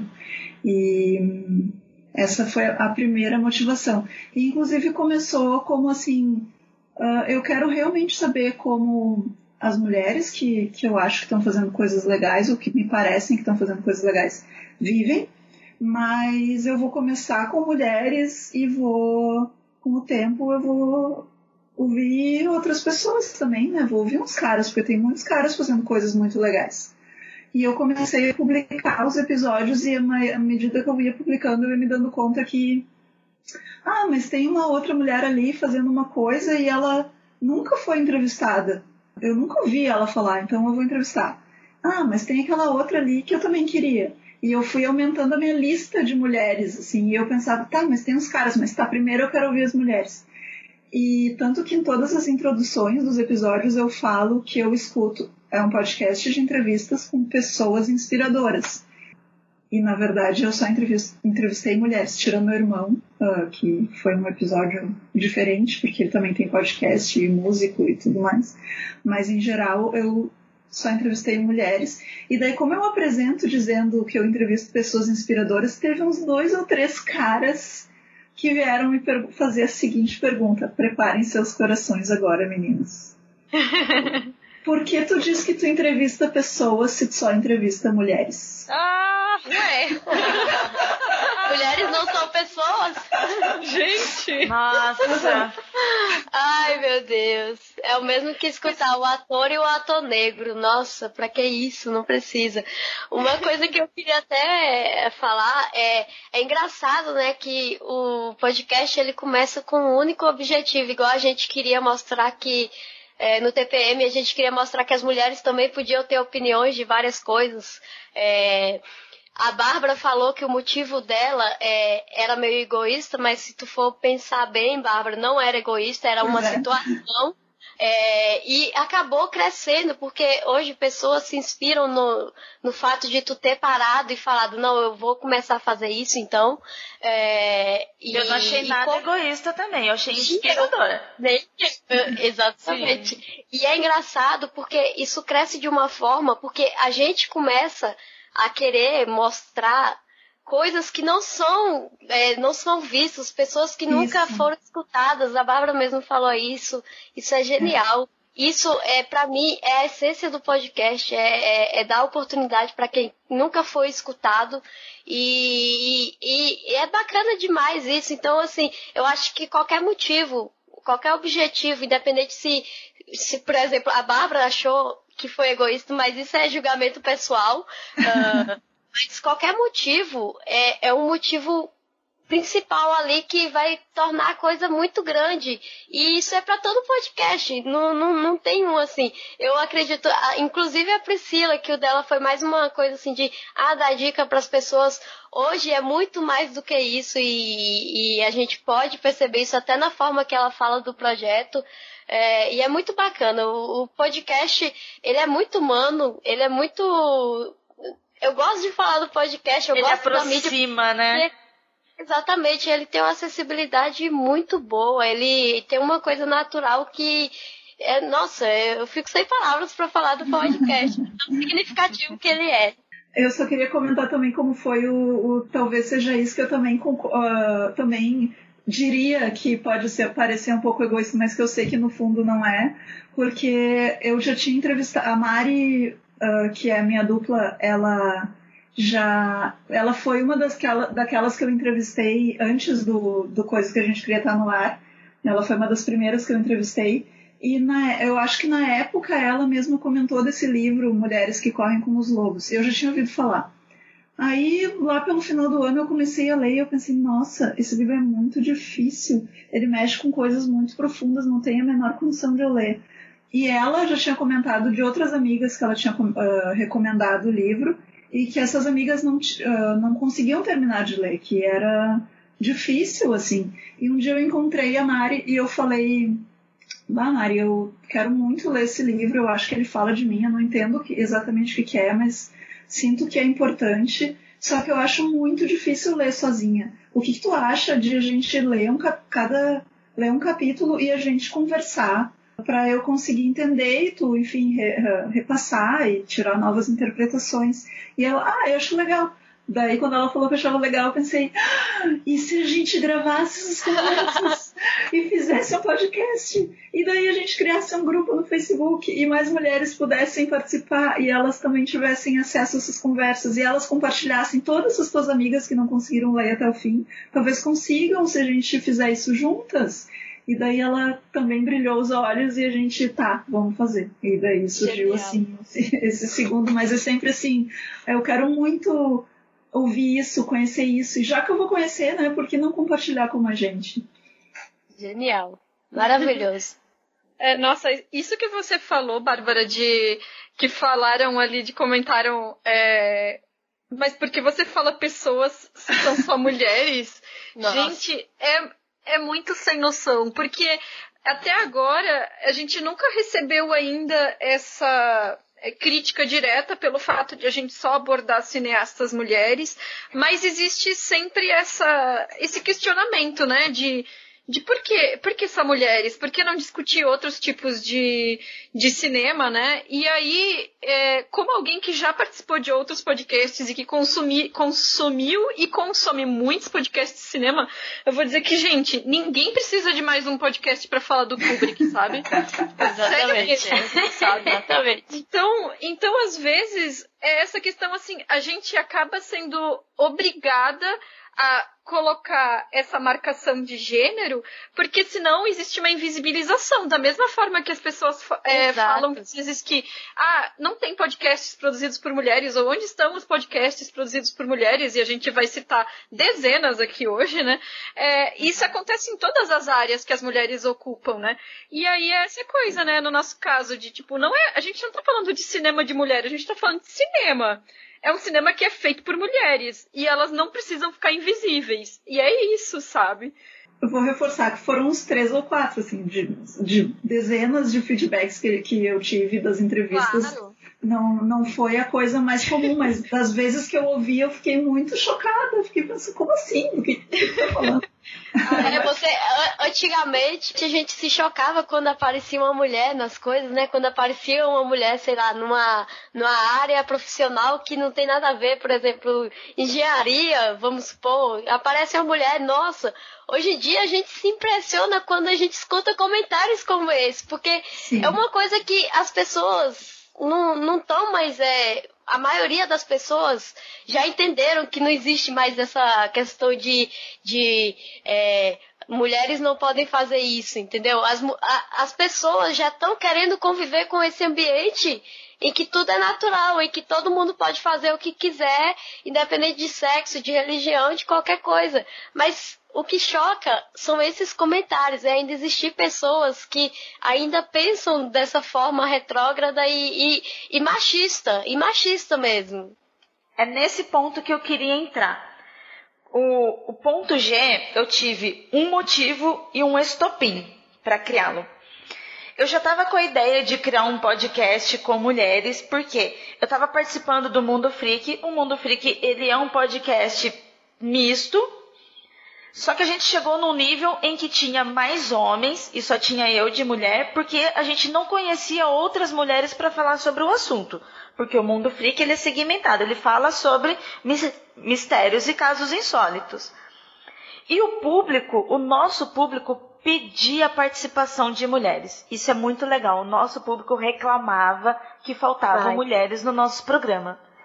E aí eu já estava estudando, pensando sobre isso. Aí apareceu a Tupá, apareceu a Ju, elas começaram a gravar com a gente esporadicamente, conhecendo, as pessoas começaram a gostar. Eu conversei com o Andrei, vou fazer um podcast, mas eu também não quero fazer um Mundo Freak versão feminina. É um outro projeto. Ok. E eu estava estudando sobre isso. E aí o estopim ocorreu quando eu estava num evento, de um evento sobre publicidade e jornalismo digital numa das atividades, a pessoa que estava dando a atividade, que era uma mulher, disse que não tinham mulheres fazendo podcast no Brasil. Ah, não. Como assim? Aí eu. Não. Oi? e, e eu tava assim, no teatro. Isso foi quando? Isso foi em 2015. Mas, meu, agora, né? E aí eu tava lá no teatro, aí depois chegou na hora das perguntas, aí eu, eu tenho meio metro de altura, para quem está me ouvindo não conhece, e eu com a mãozinha levantada lá, Hermione, né, chegou na hora das perguntas, tal, tal, tal. Aí, e aí, qual que é a sua pergunta? Eu, eu sou uma mulher podcaster. Uau! Ai, nossa, aí ficou aquele climão. Ai, nossa, que interessante. Tal. E eu falei assim: eu sei que tem poucos, eu sei que nós somos em minoria, mas nós existimos. Estamos aqui. Isso para mim foi assim: eu vim para casa fervendo. Fervendo. Porque, primeiro, o podcast no Brasil já é muito difícil da gente é, levar ele para as pessoas como uma forma de negócios, como uma forma Sim. de projetos. É muito difícil, as pessoas são muito relutantes. O brasileiro, ele é relutante à tecnologia. E não estou falando de financeiro, ah, comprar um iPhone, comprar um Mac. Não. Estou falando de facilidades da tecnologia onde está ao nosso alcance. Então já é difícil. Então o podcast ele já tem um público segmentado. E ainda por cima, com as mulheres é mais segmentado ainda. Como a série está falando, pô, como é que hoje a, a, as pessoas estão abrindo portas e tem outras ainda se fechando? É um absurdo isso. Sim. E aí eu Sim, cheguei em casa bom. e falei para André, estou decidida, vamos colocar esse projeto para funcionar. Porque eu não quero mais ouvir isso. Eu, como mulher, eu, como produtora de conteúdo, eu, como ouvinte e podcaster, não quero mais. E o programa, o objetivo dele é visibilidade para a mulher. E o que eu deixo claro para o ouvinte aqui do Anticast e para qualquer ouvinte, nós não estamos aqui para ser melhor que os homens, nós não estamos aqui para ocupar o lugar dos homens. O meu programa, ele não está lá para falar de mulheres, para mostrar que elas são melhores que os homens. O objetivo dele é nós sempre estivemos aqui. Nós sempre estivemos na história, nós sempre estivemos produzindo conteúdo, sempre existiu mulher fazendo tudo. É isso que a gente quer mostrar, é essa visibilidade. Nossa, obrigada. É isso.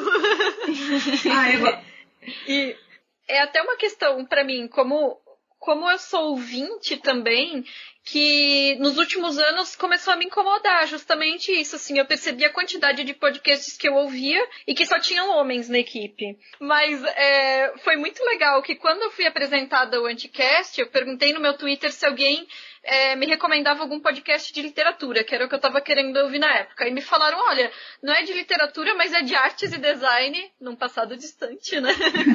e, e, eu, e aí eu comecei a ouvir. Na época era só o Ivan, é, o Ankara e o Beccari, né?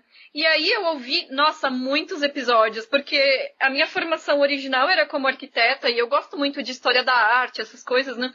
E aí eu ouvi assim um arquivo gigante do podcast. Aí eu percebi, nossa, tem pouca mulher. Aí eu fui lá no Twitter e falei pro Ivan, olha, gostei muito desse podcast de vocês, o Anticast, né? Mas poderia ter mulher na equipe, né? E o Ivan foi assim, muito incrível. Ele total aceitou a crítica e, e foi pouco depois aconteceu a questão lá do, do antimachismo nerd, que eu não pude participar do 198, mas aí ele me chamou no 199 e, e essa questão assim de mudar realmente a forma como a podosfera estava se posicionando em relação à participação das mulheres, né? Porque no podcast onde eu participava, que eu também entrei no início como ouvinte, sempre teve mulheres na equipe. E era uma coisa que não era uma questão para mim. E depois é que eu comecei a reparar como isso era uma exceção, sabe? E hoje em dia eu simplesmente não ouço podcast que não tenha pelo menos uma mulher na equipe, assim, não me interessa, não tá, não tá representando uma variedade mínima de opiniões, assim, para mim não é interessante sabe? Então, assim, acho que é, esse tipo de consciência de como formar a sua equipe no podcast também é muito importante. E é bacana, né? É, aliás, antes eu tinha falado, né, que hoje em dia quase não tem mais. Eu não estou falando que quase não tem mais machismo, mas é, o, o que eu vejo muito, isso é uma coisa opinativa, já quero deixar aqui, é, bem claro, É, o que eu vejo muito é que os, muitos podcasts antigamente eles tentavam tampar essa participação feminina até como ouvintes. Até como ouvintes. Era muito raro você encontrar é, uma, pod, uma ouvinte feminina mandando e-mail, mas não é que elas não mandavam, é porque não dava oportunidade para, para elas serem ouvidas. O podcast em si não tem um público maior feminino porque elas não tiveram essa oportunidade de, pelo menos, conhecer a mídia, entendeu? É, é tudo falta de oportunidade por consequência de um machismo que já tinha antigamente com relação a tudo na vida, não só a podcast. Eu queria fazer um comentário sobre isso, porque, uh, como já, já deve ter dado para reparar, eu sou totalmente por fora do que. do, do cenário, da cena dos podcasts. Assim, não. não não, não tenho a mesma uh, participação, presença e conhecimento que todos vocês têm sobre tudo que rola. Eu comecei a ouvir podcast, ouvindo podcasts internacionais e eu tava. E como eu ouço podcasts muito longos, né? Acabo não diversificando muito uh, os que eu ouço. E, não estava muito atenta à questão do cenário nacional de quem faz aqui, quem faz o quê, assim, não não estava prestando muita atenção uh, e talvez seja criticada por isso, né, vai saber. Mas uh, quando quando a Ira me achou e, e eu senti uma pra, né, procurando lá as, as podcasters do Rio Grande do Sul e eu enxerguei vocês, eu fiquei pensando, meu Deus do céu, isso é uma janela para um universo lindo que eu não imaginava que existia. E aí teve, daí eu assim, nossa, e esse podcast ponto G, vou ver do que, que é. Ouvi, baixei o Dani Frank, né, que é o primeiro que vocês tratam de uma personagem específica assim. E fui ouvir na academia e comecei a me dar conta que do quanto eu não tinha ouvido outras podcasters brasileiras até então e o quanto eu não tinha me dado conta da importância disso uh, até aquele momento, porque eu ouvi vocês lendo os trechos do diário e no trecho final uh, que vocês leem, vocês comentam uh, de quando ela fala que, da Anne Frank, né, no diário dela, que ela gostaria que aquilo que ela estava fazendo que ela de alguma forma pudesse divertir, entreter, contribuir para para o resto da humanidade, assim, que aquilo que ela estava fazendo, que ela, que ela gostaria de ser uma escritora e produzir coisas que de alguma forma continuassem no mundo depois que ela fosse embora. E eu fiquei pensando, eu, quando eu era adolescente, eu li aquele diário da Anne Frank. Vocês, quando eram adolescentes, vocês leram, e nós somos mulheres brasileiras que éramos adolescentes e lemos esse diário e a gente tem uma experiência em comum para compartilhar sobre isso e ao mesmo tempo até com ela, né, que estava querendo deixar alguma coisa no mundo, como eu acho que a gente está, né, senão não estaríamos fazendo isso. E eu fiquei, meu Deus, que conexão mais bonita assim, e que ouvir isso de uma voz feminina e pensar é muito diferente eu ouvir essa experiência de uma mulher que foi uma adolescente como eu e as referências todas que ela tem, apesar de a gente vive em estados muito diferentes. É brasileira, sabe? É uma mulher e ela é brasileira e ela foi adolescente mais ou menos na mesma época. Ela teve mais ou menos as mesmas experiências. Que conexão mais bonita e mágica, assim, que eu nunca tinha parado para pensar sobre isso e nem sentido isso. E daí, como comentei no Twitter, né, comecei a chorar na academia. Já, eu já estou aqui querendo chorar de novo. Eu chorei para fazer essa pauta, eu chorei para gravar, eu chorei para comentar e agora ouvindo você falando isso é muito emocionante. Não tem como, né? É... Então tem uma coisa nisso, sabe, da gente ouvir uma voz feminina, isso que eu quero ressaltar, assim, não é, ai, tanto faz, sabe? Tem uma coisa poderosa aqui da gente compartilhar a nossa experiência que eu acho que faz diferença, sim. E que pode ser que a gente nem tenha se dado conta durante muito tempo. Quer dizer, eu não tenha me dado conta durante muito tempo. E que não só é especial para mulheres, né? Mas para o homem também. Sim. Quando ele escuta uma mulher, é uma experiência totalmente diferente. Eles pedem por isso. Sim. Igual a Ira falou, os ouvintes pediam por isso. Eles pedem mesmo por isso. Eles também querem. Não é uma coisa que as mulheres estão querendo dominar até o podcast, não. Isso é uma coisa que a sociedade pede, né? A sociedade pede a participação não só dos homens, mas das mulheres, ambos juntos. Como estamos falando sobre isso e a gente falou do ponto G, uma das coisas que a gente tem lá no ponto G e eu faço questão de trazer para cá, não é fazer um jabá do meu podcast, mas deste projeto, a gente começou a fazer o programa e eu comecei a sentir a necessidade de começar a divulgar mais mulheres, mais mulheres podcast. O meu programa, ele não é sobre mulheres podcast, ele é sobre mulheres da história, mas que também tem podcast, tem tudo. Mas eu queria envolver outras mulheres, para não acontecer isso que aconteceu com a Bárbara dela tá lá separada. E não é só é, como mulher, mas da comunidade podcast, porque a gente sente isso que na comunidade podcast é, a gente tá muito solto nessa coisa de internet. É, são vários fatores para chegar até nisso, é, desde o que a gente falou aqui, desde o Estado, a região, a falta de suporte de cultura que aqui no Brasil, é, os brasileiros também não são tão consumistas quanto os americanos, então por isso que um podcast nos Estados Unidos, ele vende mais, porque lá as pessoas consomem mais, nós não consumimos tanto assim, e a gente demorou para engrenar. São vários fatores. Mas aí eu comecei a pensar que se eu não me mover, vai cada vez mais ficar parado. Assim como vocês aqui estão fazendo o projeto de vocês e as coisas começam a andar.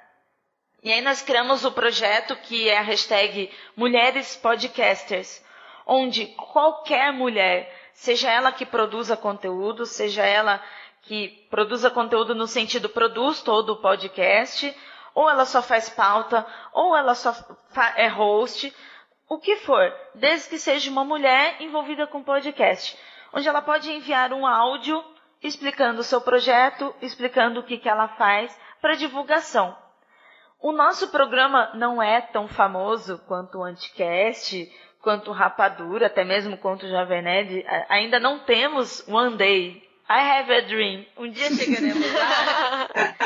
Mas enquanto não tem, ainda assim, o que a gente tem, eu quero compartilhar. Eu quero viver um coletivo. E o ouvinte, então você ouvinte do Anticast, que também está ouvindo esse programa, o ouvinte que escuta mulheres, porque às vezes tem um podcast específico, né?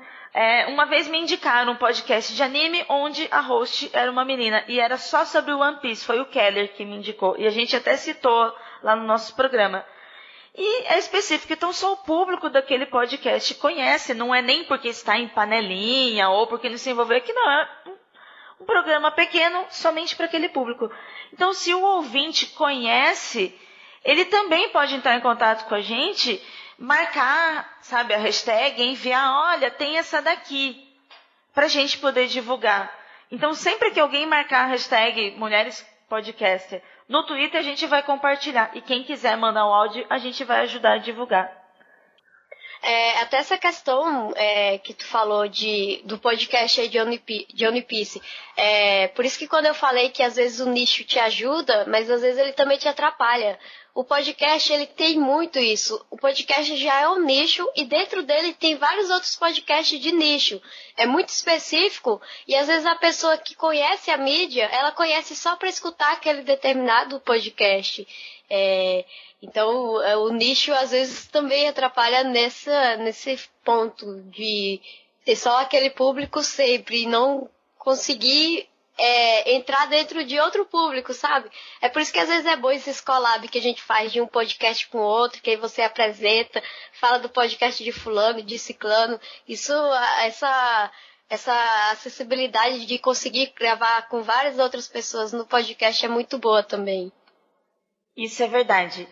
Essa, esse, essa collab de podcast é muito boa para levar outros programas, para, para que podcasters se conheçam e ouvintes conheçam também. E esse é o motivo da gente estar tá aqui.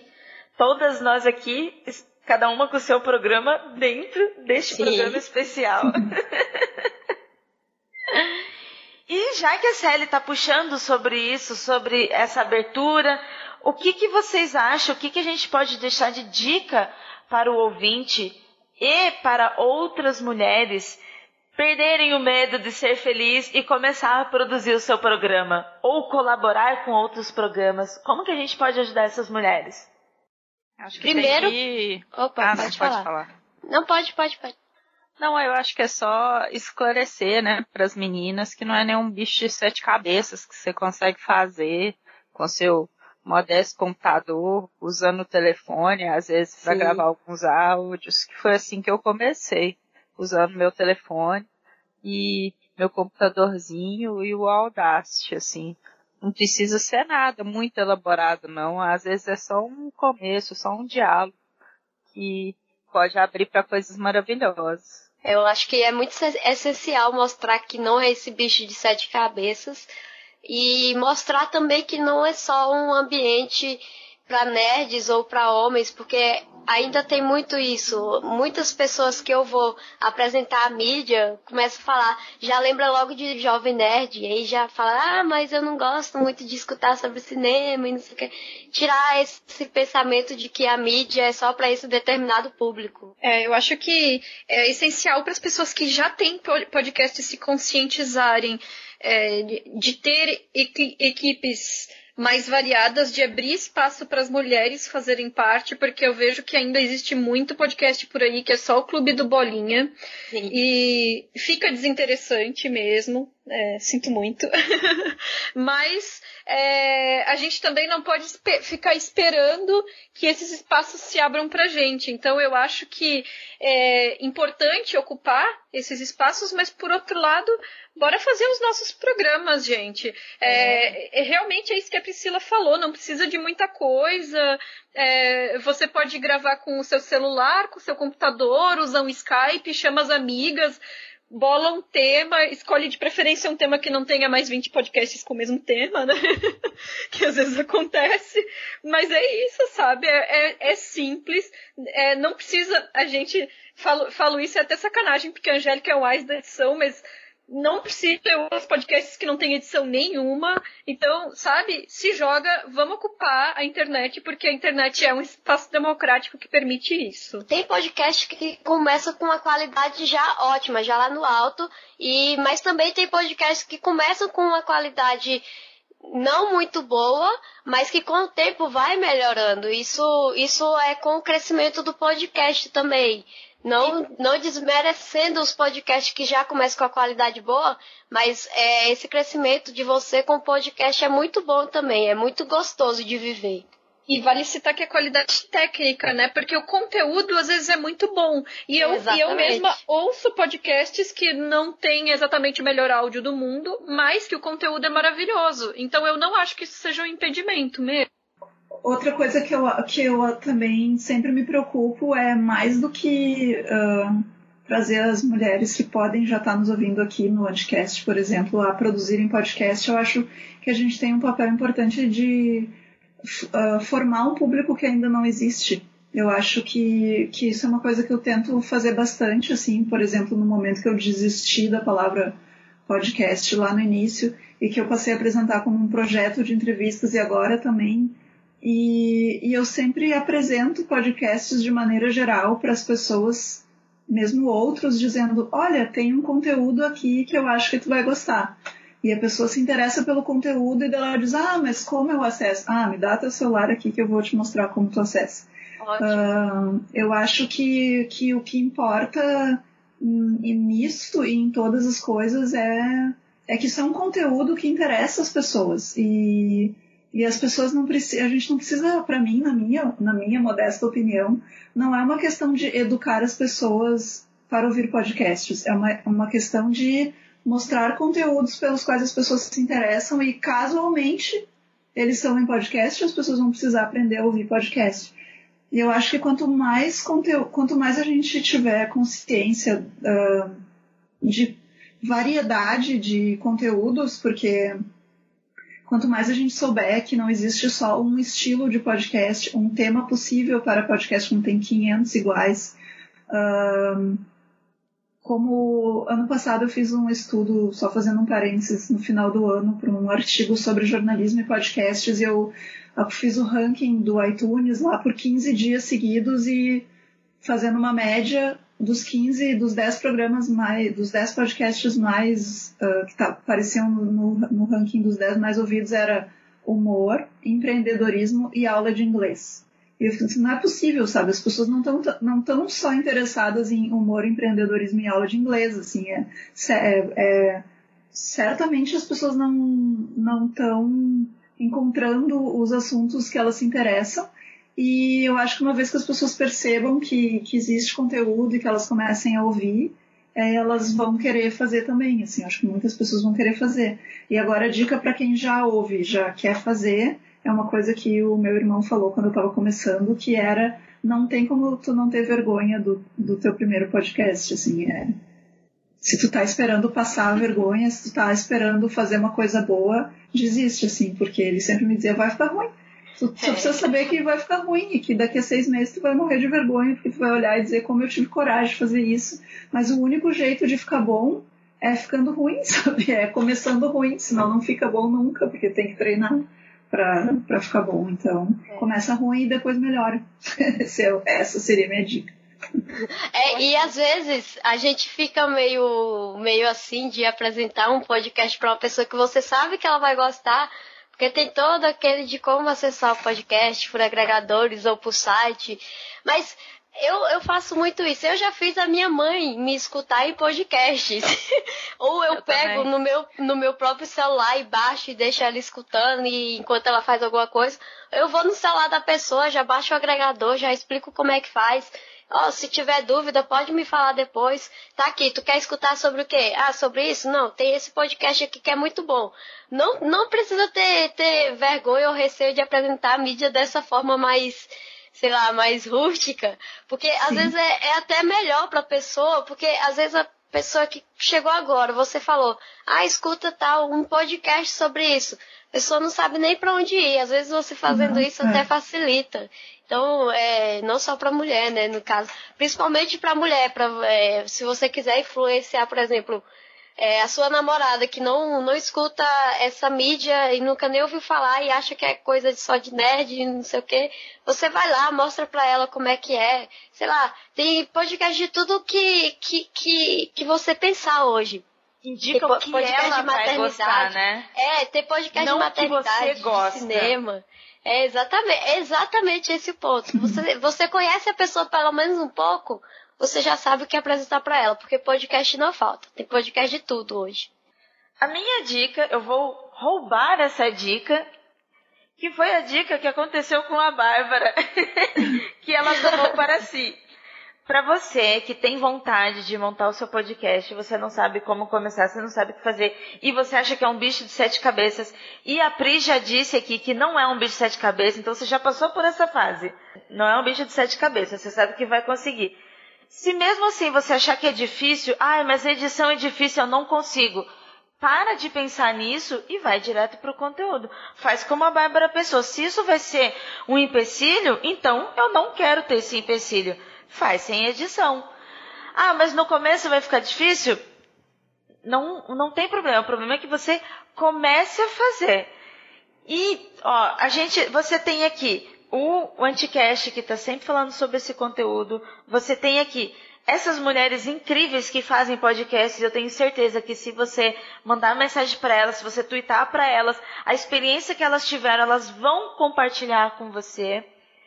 A gente tem também é, o Radiofobia, que tem o Alotênica, que é um podcast para quem quer produzir podcast. Então, se você já é ouvinte, você já conhece a mídia, você já vai ter um pouquinho mais de intimidade para ouvir esse programa. Outros exemplos para ouvintes, como as meninas falaram aqui, que eu não vou dizer de novo, porque eu também concordo, porque a gente tem que levar para outras pessoas, mas essa dica é para você que já é ouvinte e quer produzir o seu. Assim como a Pri foi lá e meteu a cara e começou a fazer esse podcast excelente, que é o podcast Assistir, com dicas maravilhosas. Ele é objetivo, ele é curto, ela faz no tempo dela, ela faz no que ela pode e quer fazer. A gente tem aqui o da CL, que eu sou puxa-saco, porque eu adoro. que vocês perceberam no programa que ela tem uma pegada mais de humor. Então, Sim. os programas que ela produz são programas sérios, mas nunca sérios demais. Sempre ela vai dar um, vai finalizar, ela sempre finaliza o programa dela de uma forma que você se sinta bem com aquilo que você ouviu. A gente tem o podcast maravilhoso da Isabel, que é sobre mulheres, tudo que ela falou aqui no cinema. Então, às vezes, se você quer montar o seu, você não tem tema. Ah, mas já tem tanto podcast disso e aquilo. Você tem um exemplo da Isabel aqui para seguir, para conversar com ela. É, a Angélica não está aqui, mas eu acho que a gente pode falar por ela, né, Isabel? Que eu tenho certeza que ela vai te ajudar, porque ela me ajudou e ela ajudou tanta gente na, na comunidade de podcast tanta gente, homens e mulheres, né, Isabel, que ela dá dicas. É verdade. então, não tenha receio de ir lá e fazer. É, e tem até a questão que muita gente fica, ai, mas eu não vou conseguir postar um programa toda semana. Aqui a gente tem exemplo de podcast que tem a periodicidade uma diferente da outra. TPM é uma vez por mês. O podcast da, da Isa, que é o feito por elas, ele é quinzenal. Tem o da Ira, que é mensal. E, e, e, assim vai indo. Você não tem. O, o, da, o da Bárbara, eu acredito que é por temporadas, que hoje em dia também os podcasts têm essa acessibilidade, que é fazer o podcast por temporadas. Então, não tem mais empecilho nenhum. É, é igual eu falei antes: não tem como algo dar certo se você não começar. E se o problema é falta de ideia, também pode me chamar, porque eu tenho muitos podcasts que eu gostaria de ouvir e eu acho que não existem oh. ainda. Então, se a pessoa estiver pensando, ah, eu quero muito, eu sei fazer, só que eu não tenho ideia do assunto, ah, pode conversar comigo, tem um monte de coisa. A Bárbara vai, a Bárbara vai fazer um podcast só de podcast que as pessoas poderiam fazer, olha aí. Ideias para podcasts, é.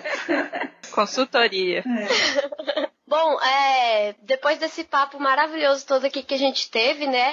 Uh, a gente queria também apresentar para vocês, citar aqui alguns podcasts que a gente conhece, algum dos vários podcasts que a gente conhece. E por ser vários, a gente não vai conseguir falar todos aqui. A gente também não conhece todos. É, então, se vocês conhecem algum, vocês mandem pra gente no nossos Twitter. Uh, a gente passou no início, se, é, vai ter também no no, aqui no link na descrição do, do podcast. Vocês procurem a gente, falem sobre os podcasts que vocês conhecem também que contenham mulheres, que são só sobre mulheres. Uh, e o primeiro que, claro, a gente tem que começar com esse, que é o Mona Lisa de Pijamas, né? Que é o MonaCast que é a, a pioneira, são as pioneiras é, produtoras de podcast. O programa durou de 2008 a 2015. É, sua produtora era a Raquel Gompe, que além de conduzir o programa e produzir tudo, é, ela apresentou palestras e debates sobre a, a, a mídia na Campus Party Brasil. É, o programa ele continua disponível, graças a Deus. Ele, eles têm o site deles que é o Mona Lisa de Pijamas. É, tá lá para quem quiser escutar. É atemporal, você pode escutar a, até ano que vem, se você quiser passar para o ano que vem, você pode escutar. Mas escuta, é sensacional. Eu sou mega fã delas. Infelizmente acabou, mas elas fizeram também um episódio de despedida que elas falam por quê. E, e é, acho justo terem acabado. Foi uma coisa que infelizmente não durou para sempre, mas durou o tempo que teve que durar. E tá aí até hoje servindo de exemplo pra gente.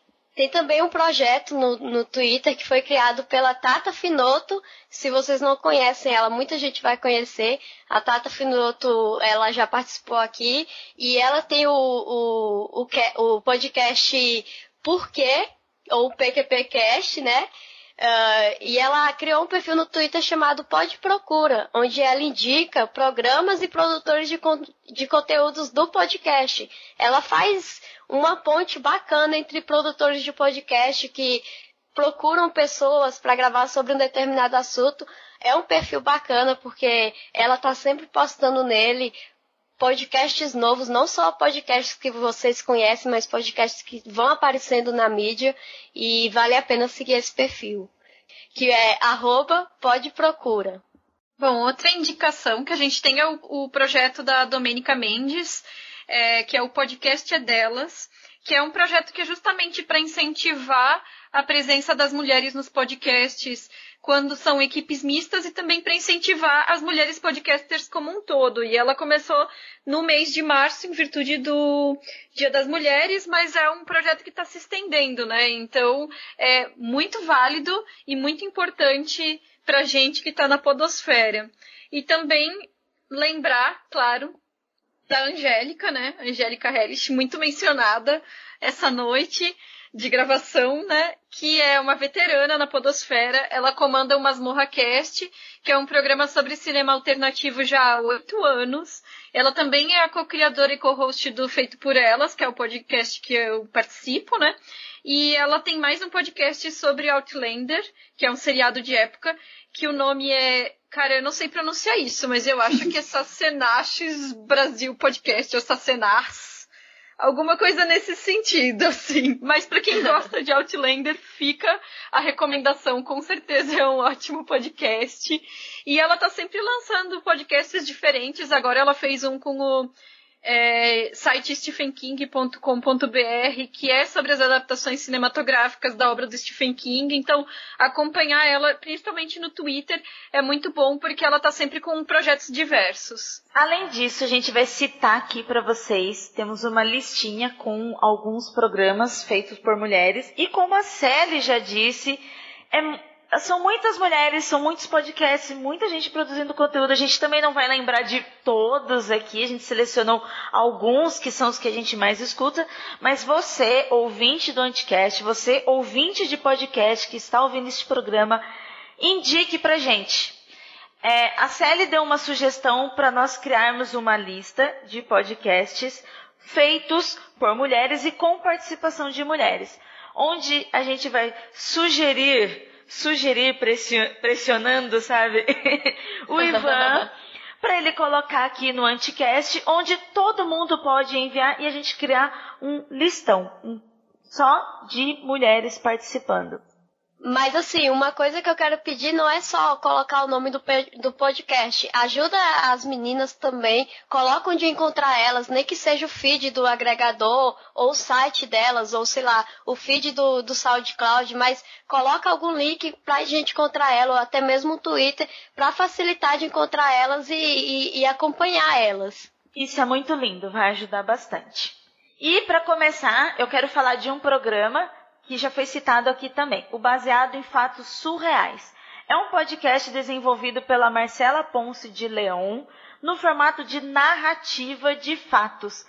Então, ela tem um podcast onde mulheres enviam histórias para elas e elas recontam, narram essas histórias como se fossem delas. Inclusive, eu participei de um e é muito divertido.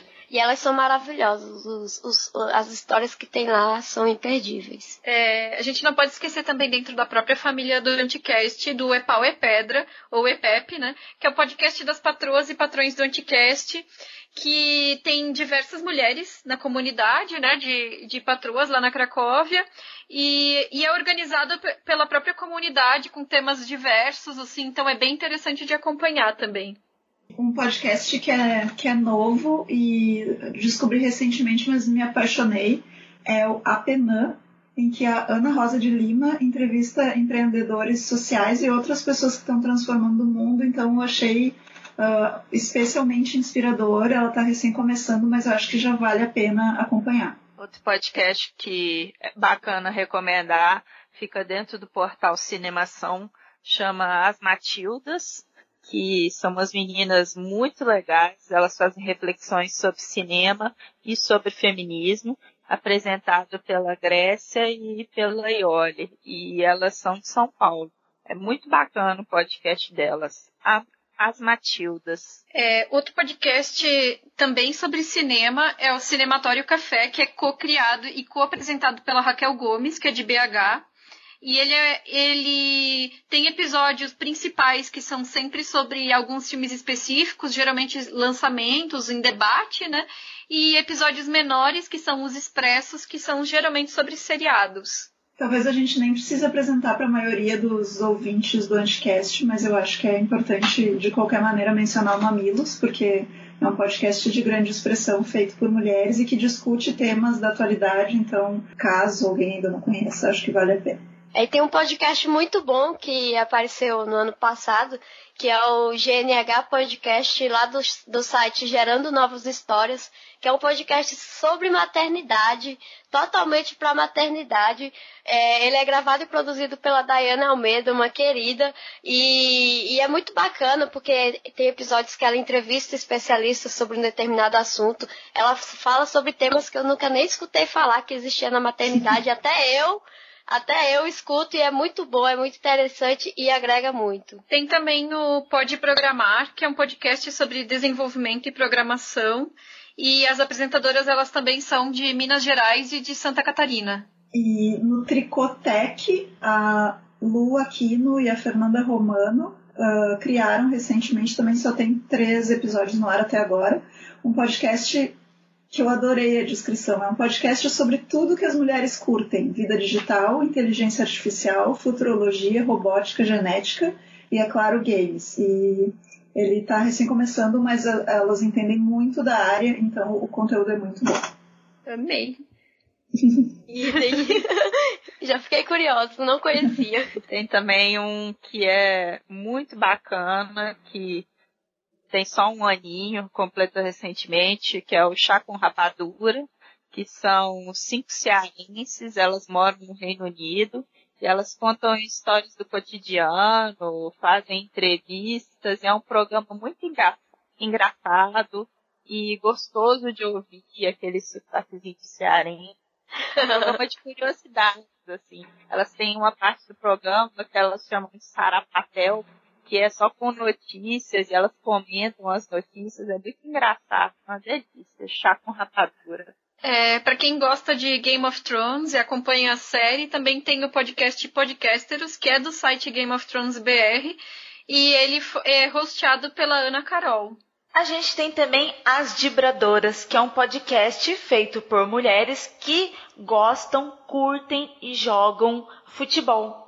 Um podcast sobre esportes feito por mulheres. Genial. Uh, tem também o Alias Podcast, que está começando aí, que é um podcast de entretenimento, gravado por meninos de várias regiões do país, inclusive de São Paulo, é, mas tem gente também de, de vários estados espalhados por aí. E é um podcast bacana porque ele trata bastante da atualidade, do que está atual no, no entretenimento de cinema, TV tem também o Perdidos na Estante, que é, que é outro podcast de literatura que é da Domênica Mendes, né, do projeto Podcast é Delas. É, a Domênica ela é, é, participante fixa, eu diria, do Cabuloso Cast, e recentemente o Cabuloso é, anunciou que vai, que vai terminar, né? E ela começou esse projeto paralelo dentro do Cabuloso Cast. Eu não sei ainda é, como que isso vai acontecer daqui para frente, se ele vai se desmembrar para virar um podcast autônomo ou se vai virar o podcast oficial da página do Leitor Cabuloso, mas vamos ver, vamos acompanhar aí. Um outro podcast de esportes. Olha só, eu descobri esse podcast esses dias, eu amei até porque já é difícil para a gente é, estarmos no, no segmento de podcast. E podcast de esportes Sim. é, meu, olha só como essas meninas são guerreiras. Que é o Pod NBA das Minas. É um podcast de mulheres que jogam e curtem basquete. Já vou assinar. Muito legal. Muito bom. E para quem quiser, além de ouvir podcasts feitos por mulheres ou que convidem mulheres, um podcast feito por feministas com temas feministas. Adoro. Uh, a dica a dica é o Falo e Falo com e comercial uh, que é um projeto da Casa da Mãe Joana, que é um coletivo dedicado a discutir os vários discursos feministas. Uh, ele só está disponível no site da Casa da Mãe Joana e do SoundCloud, então é procurar por Casa da Mãe, jo da Casa da Mãe Joana para encontrar. E uh, ele também não tem atualização há um bom tempo, então não sei qual é o destino, qual é o futuro, o que, que as meninas planejam fazer.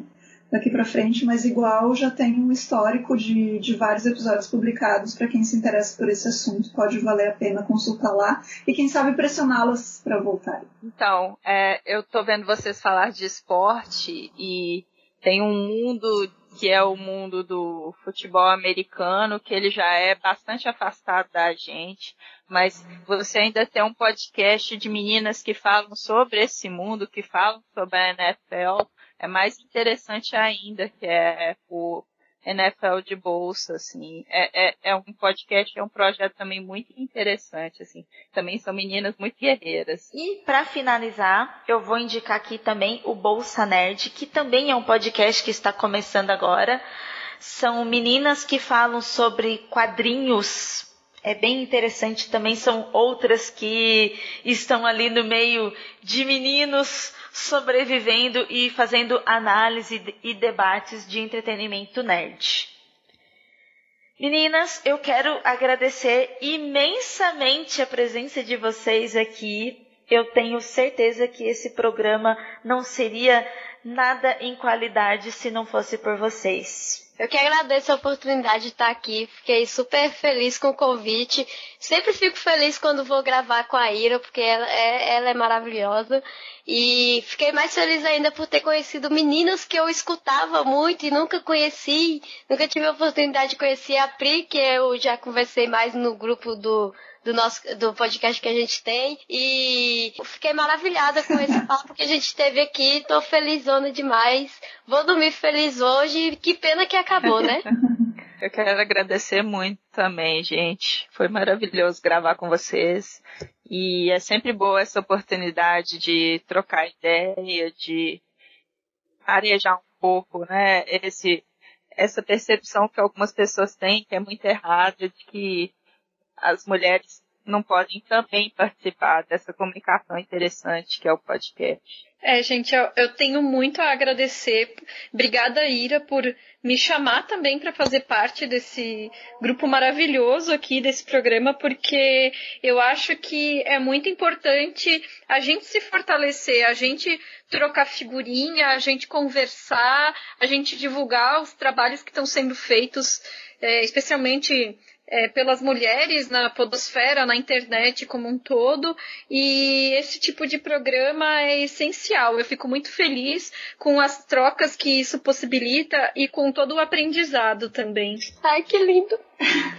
Eu também queria, eu também queria agradecer muito e eu tava muito nervosa porque afinal de contas é a primeira vez que eu participo de um podcast, como eu já falei antes, que, que não seja o meu, então então é uma é uma estreia daquelas de dar muito frio na barriga, mas vocês são demais, vocês são incríveis, então uh, foi uma conversa muito boa, estou muito feliz de ter participado, de conhecer vocês e de poder incentivar ainda mais gente a criar seus próprios podcasts, especialmente meninas e mulheres que podem estar nos ouvindo. E, de novo, me colocar super à disposição se alguém quiser conversar, tirar dúvida ou enfim, se eu puder ajudar de alguma maneira, mas eu me sinto muito melhor agora que eu estou conectada com vocês. Obrigada. Inclusive, eu queria que é, até aproveitar que a Pri falou aqui no chat, mas ela deveria ter falado isso.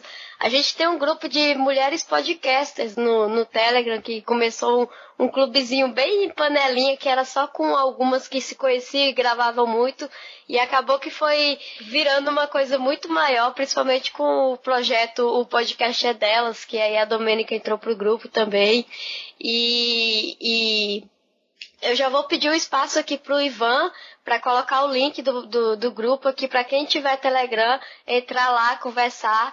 É só mulheres podcasters uh, e, e elas conversam pra caramba. Eu tô meio off, mas as meninas conversam pra caramba, trocam experiências, trocam ideias, combinam de gravar juntas e é um grupo bem bacana. Eu quero agradecer a você, Ivan, ao Anticast, por esse convite, por abrir as portas do seu programa para trazer a gente aqui para estarmos falando sobre produção de conteúdos de podcast feito por mulheres, por podermos falar sobre aquilo que nós fazemos e tanto amamos e também indicar outras mulheres. E agradeço você, ouvinte, por ter ficado até aqui, por ter ouvido este programa e agradeço desde já por você compartilhar este programa, indicar outras mulheres e siga, conheça o trabalho dessas maravilhosas que foram citadas aqui e dessas outras que eu sou suspeita para falar porque eu já amo que estão aqui falando com vocês.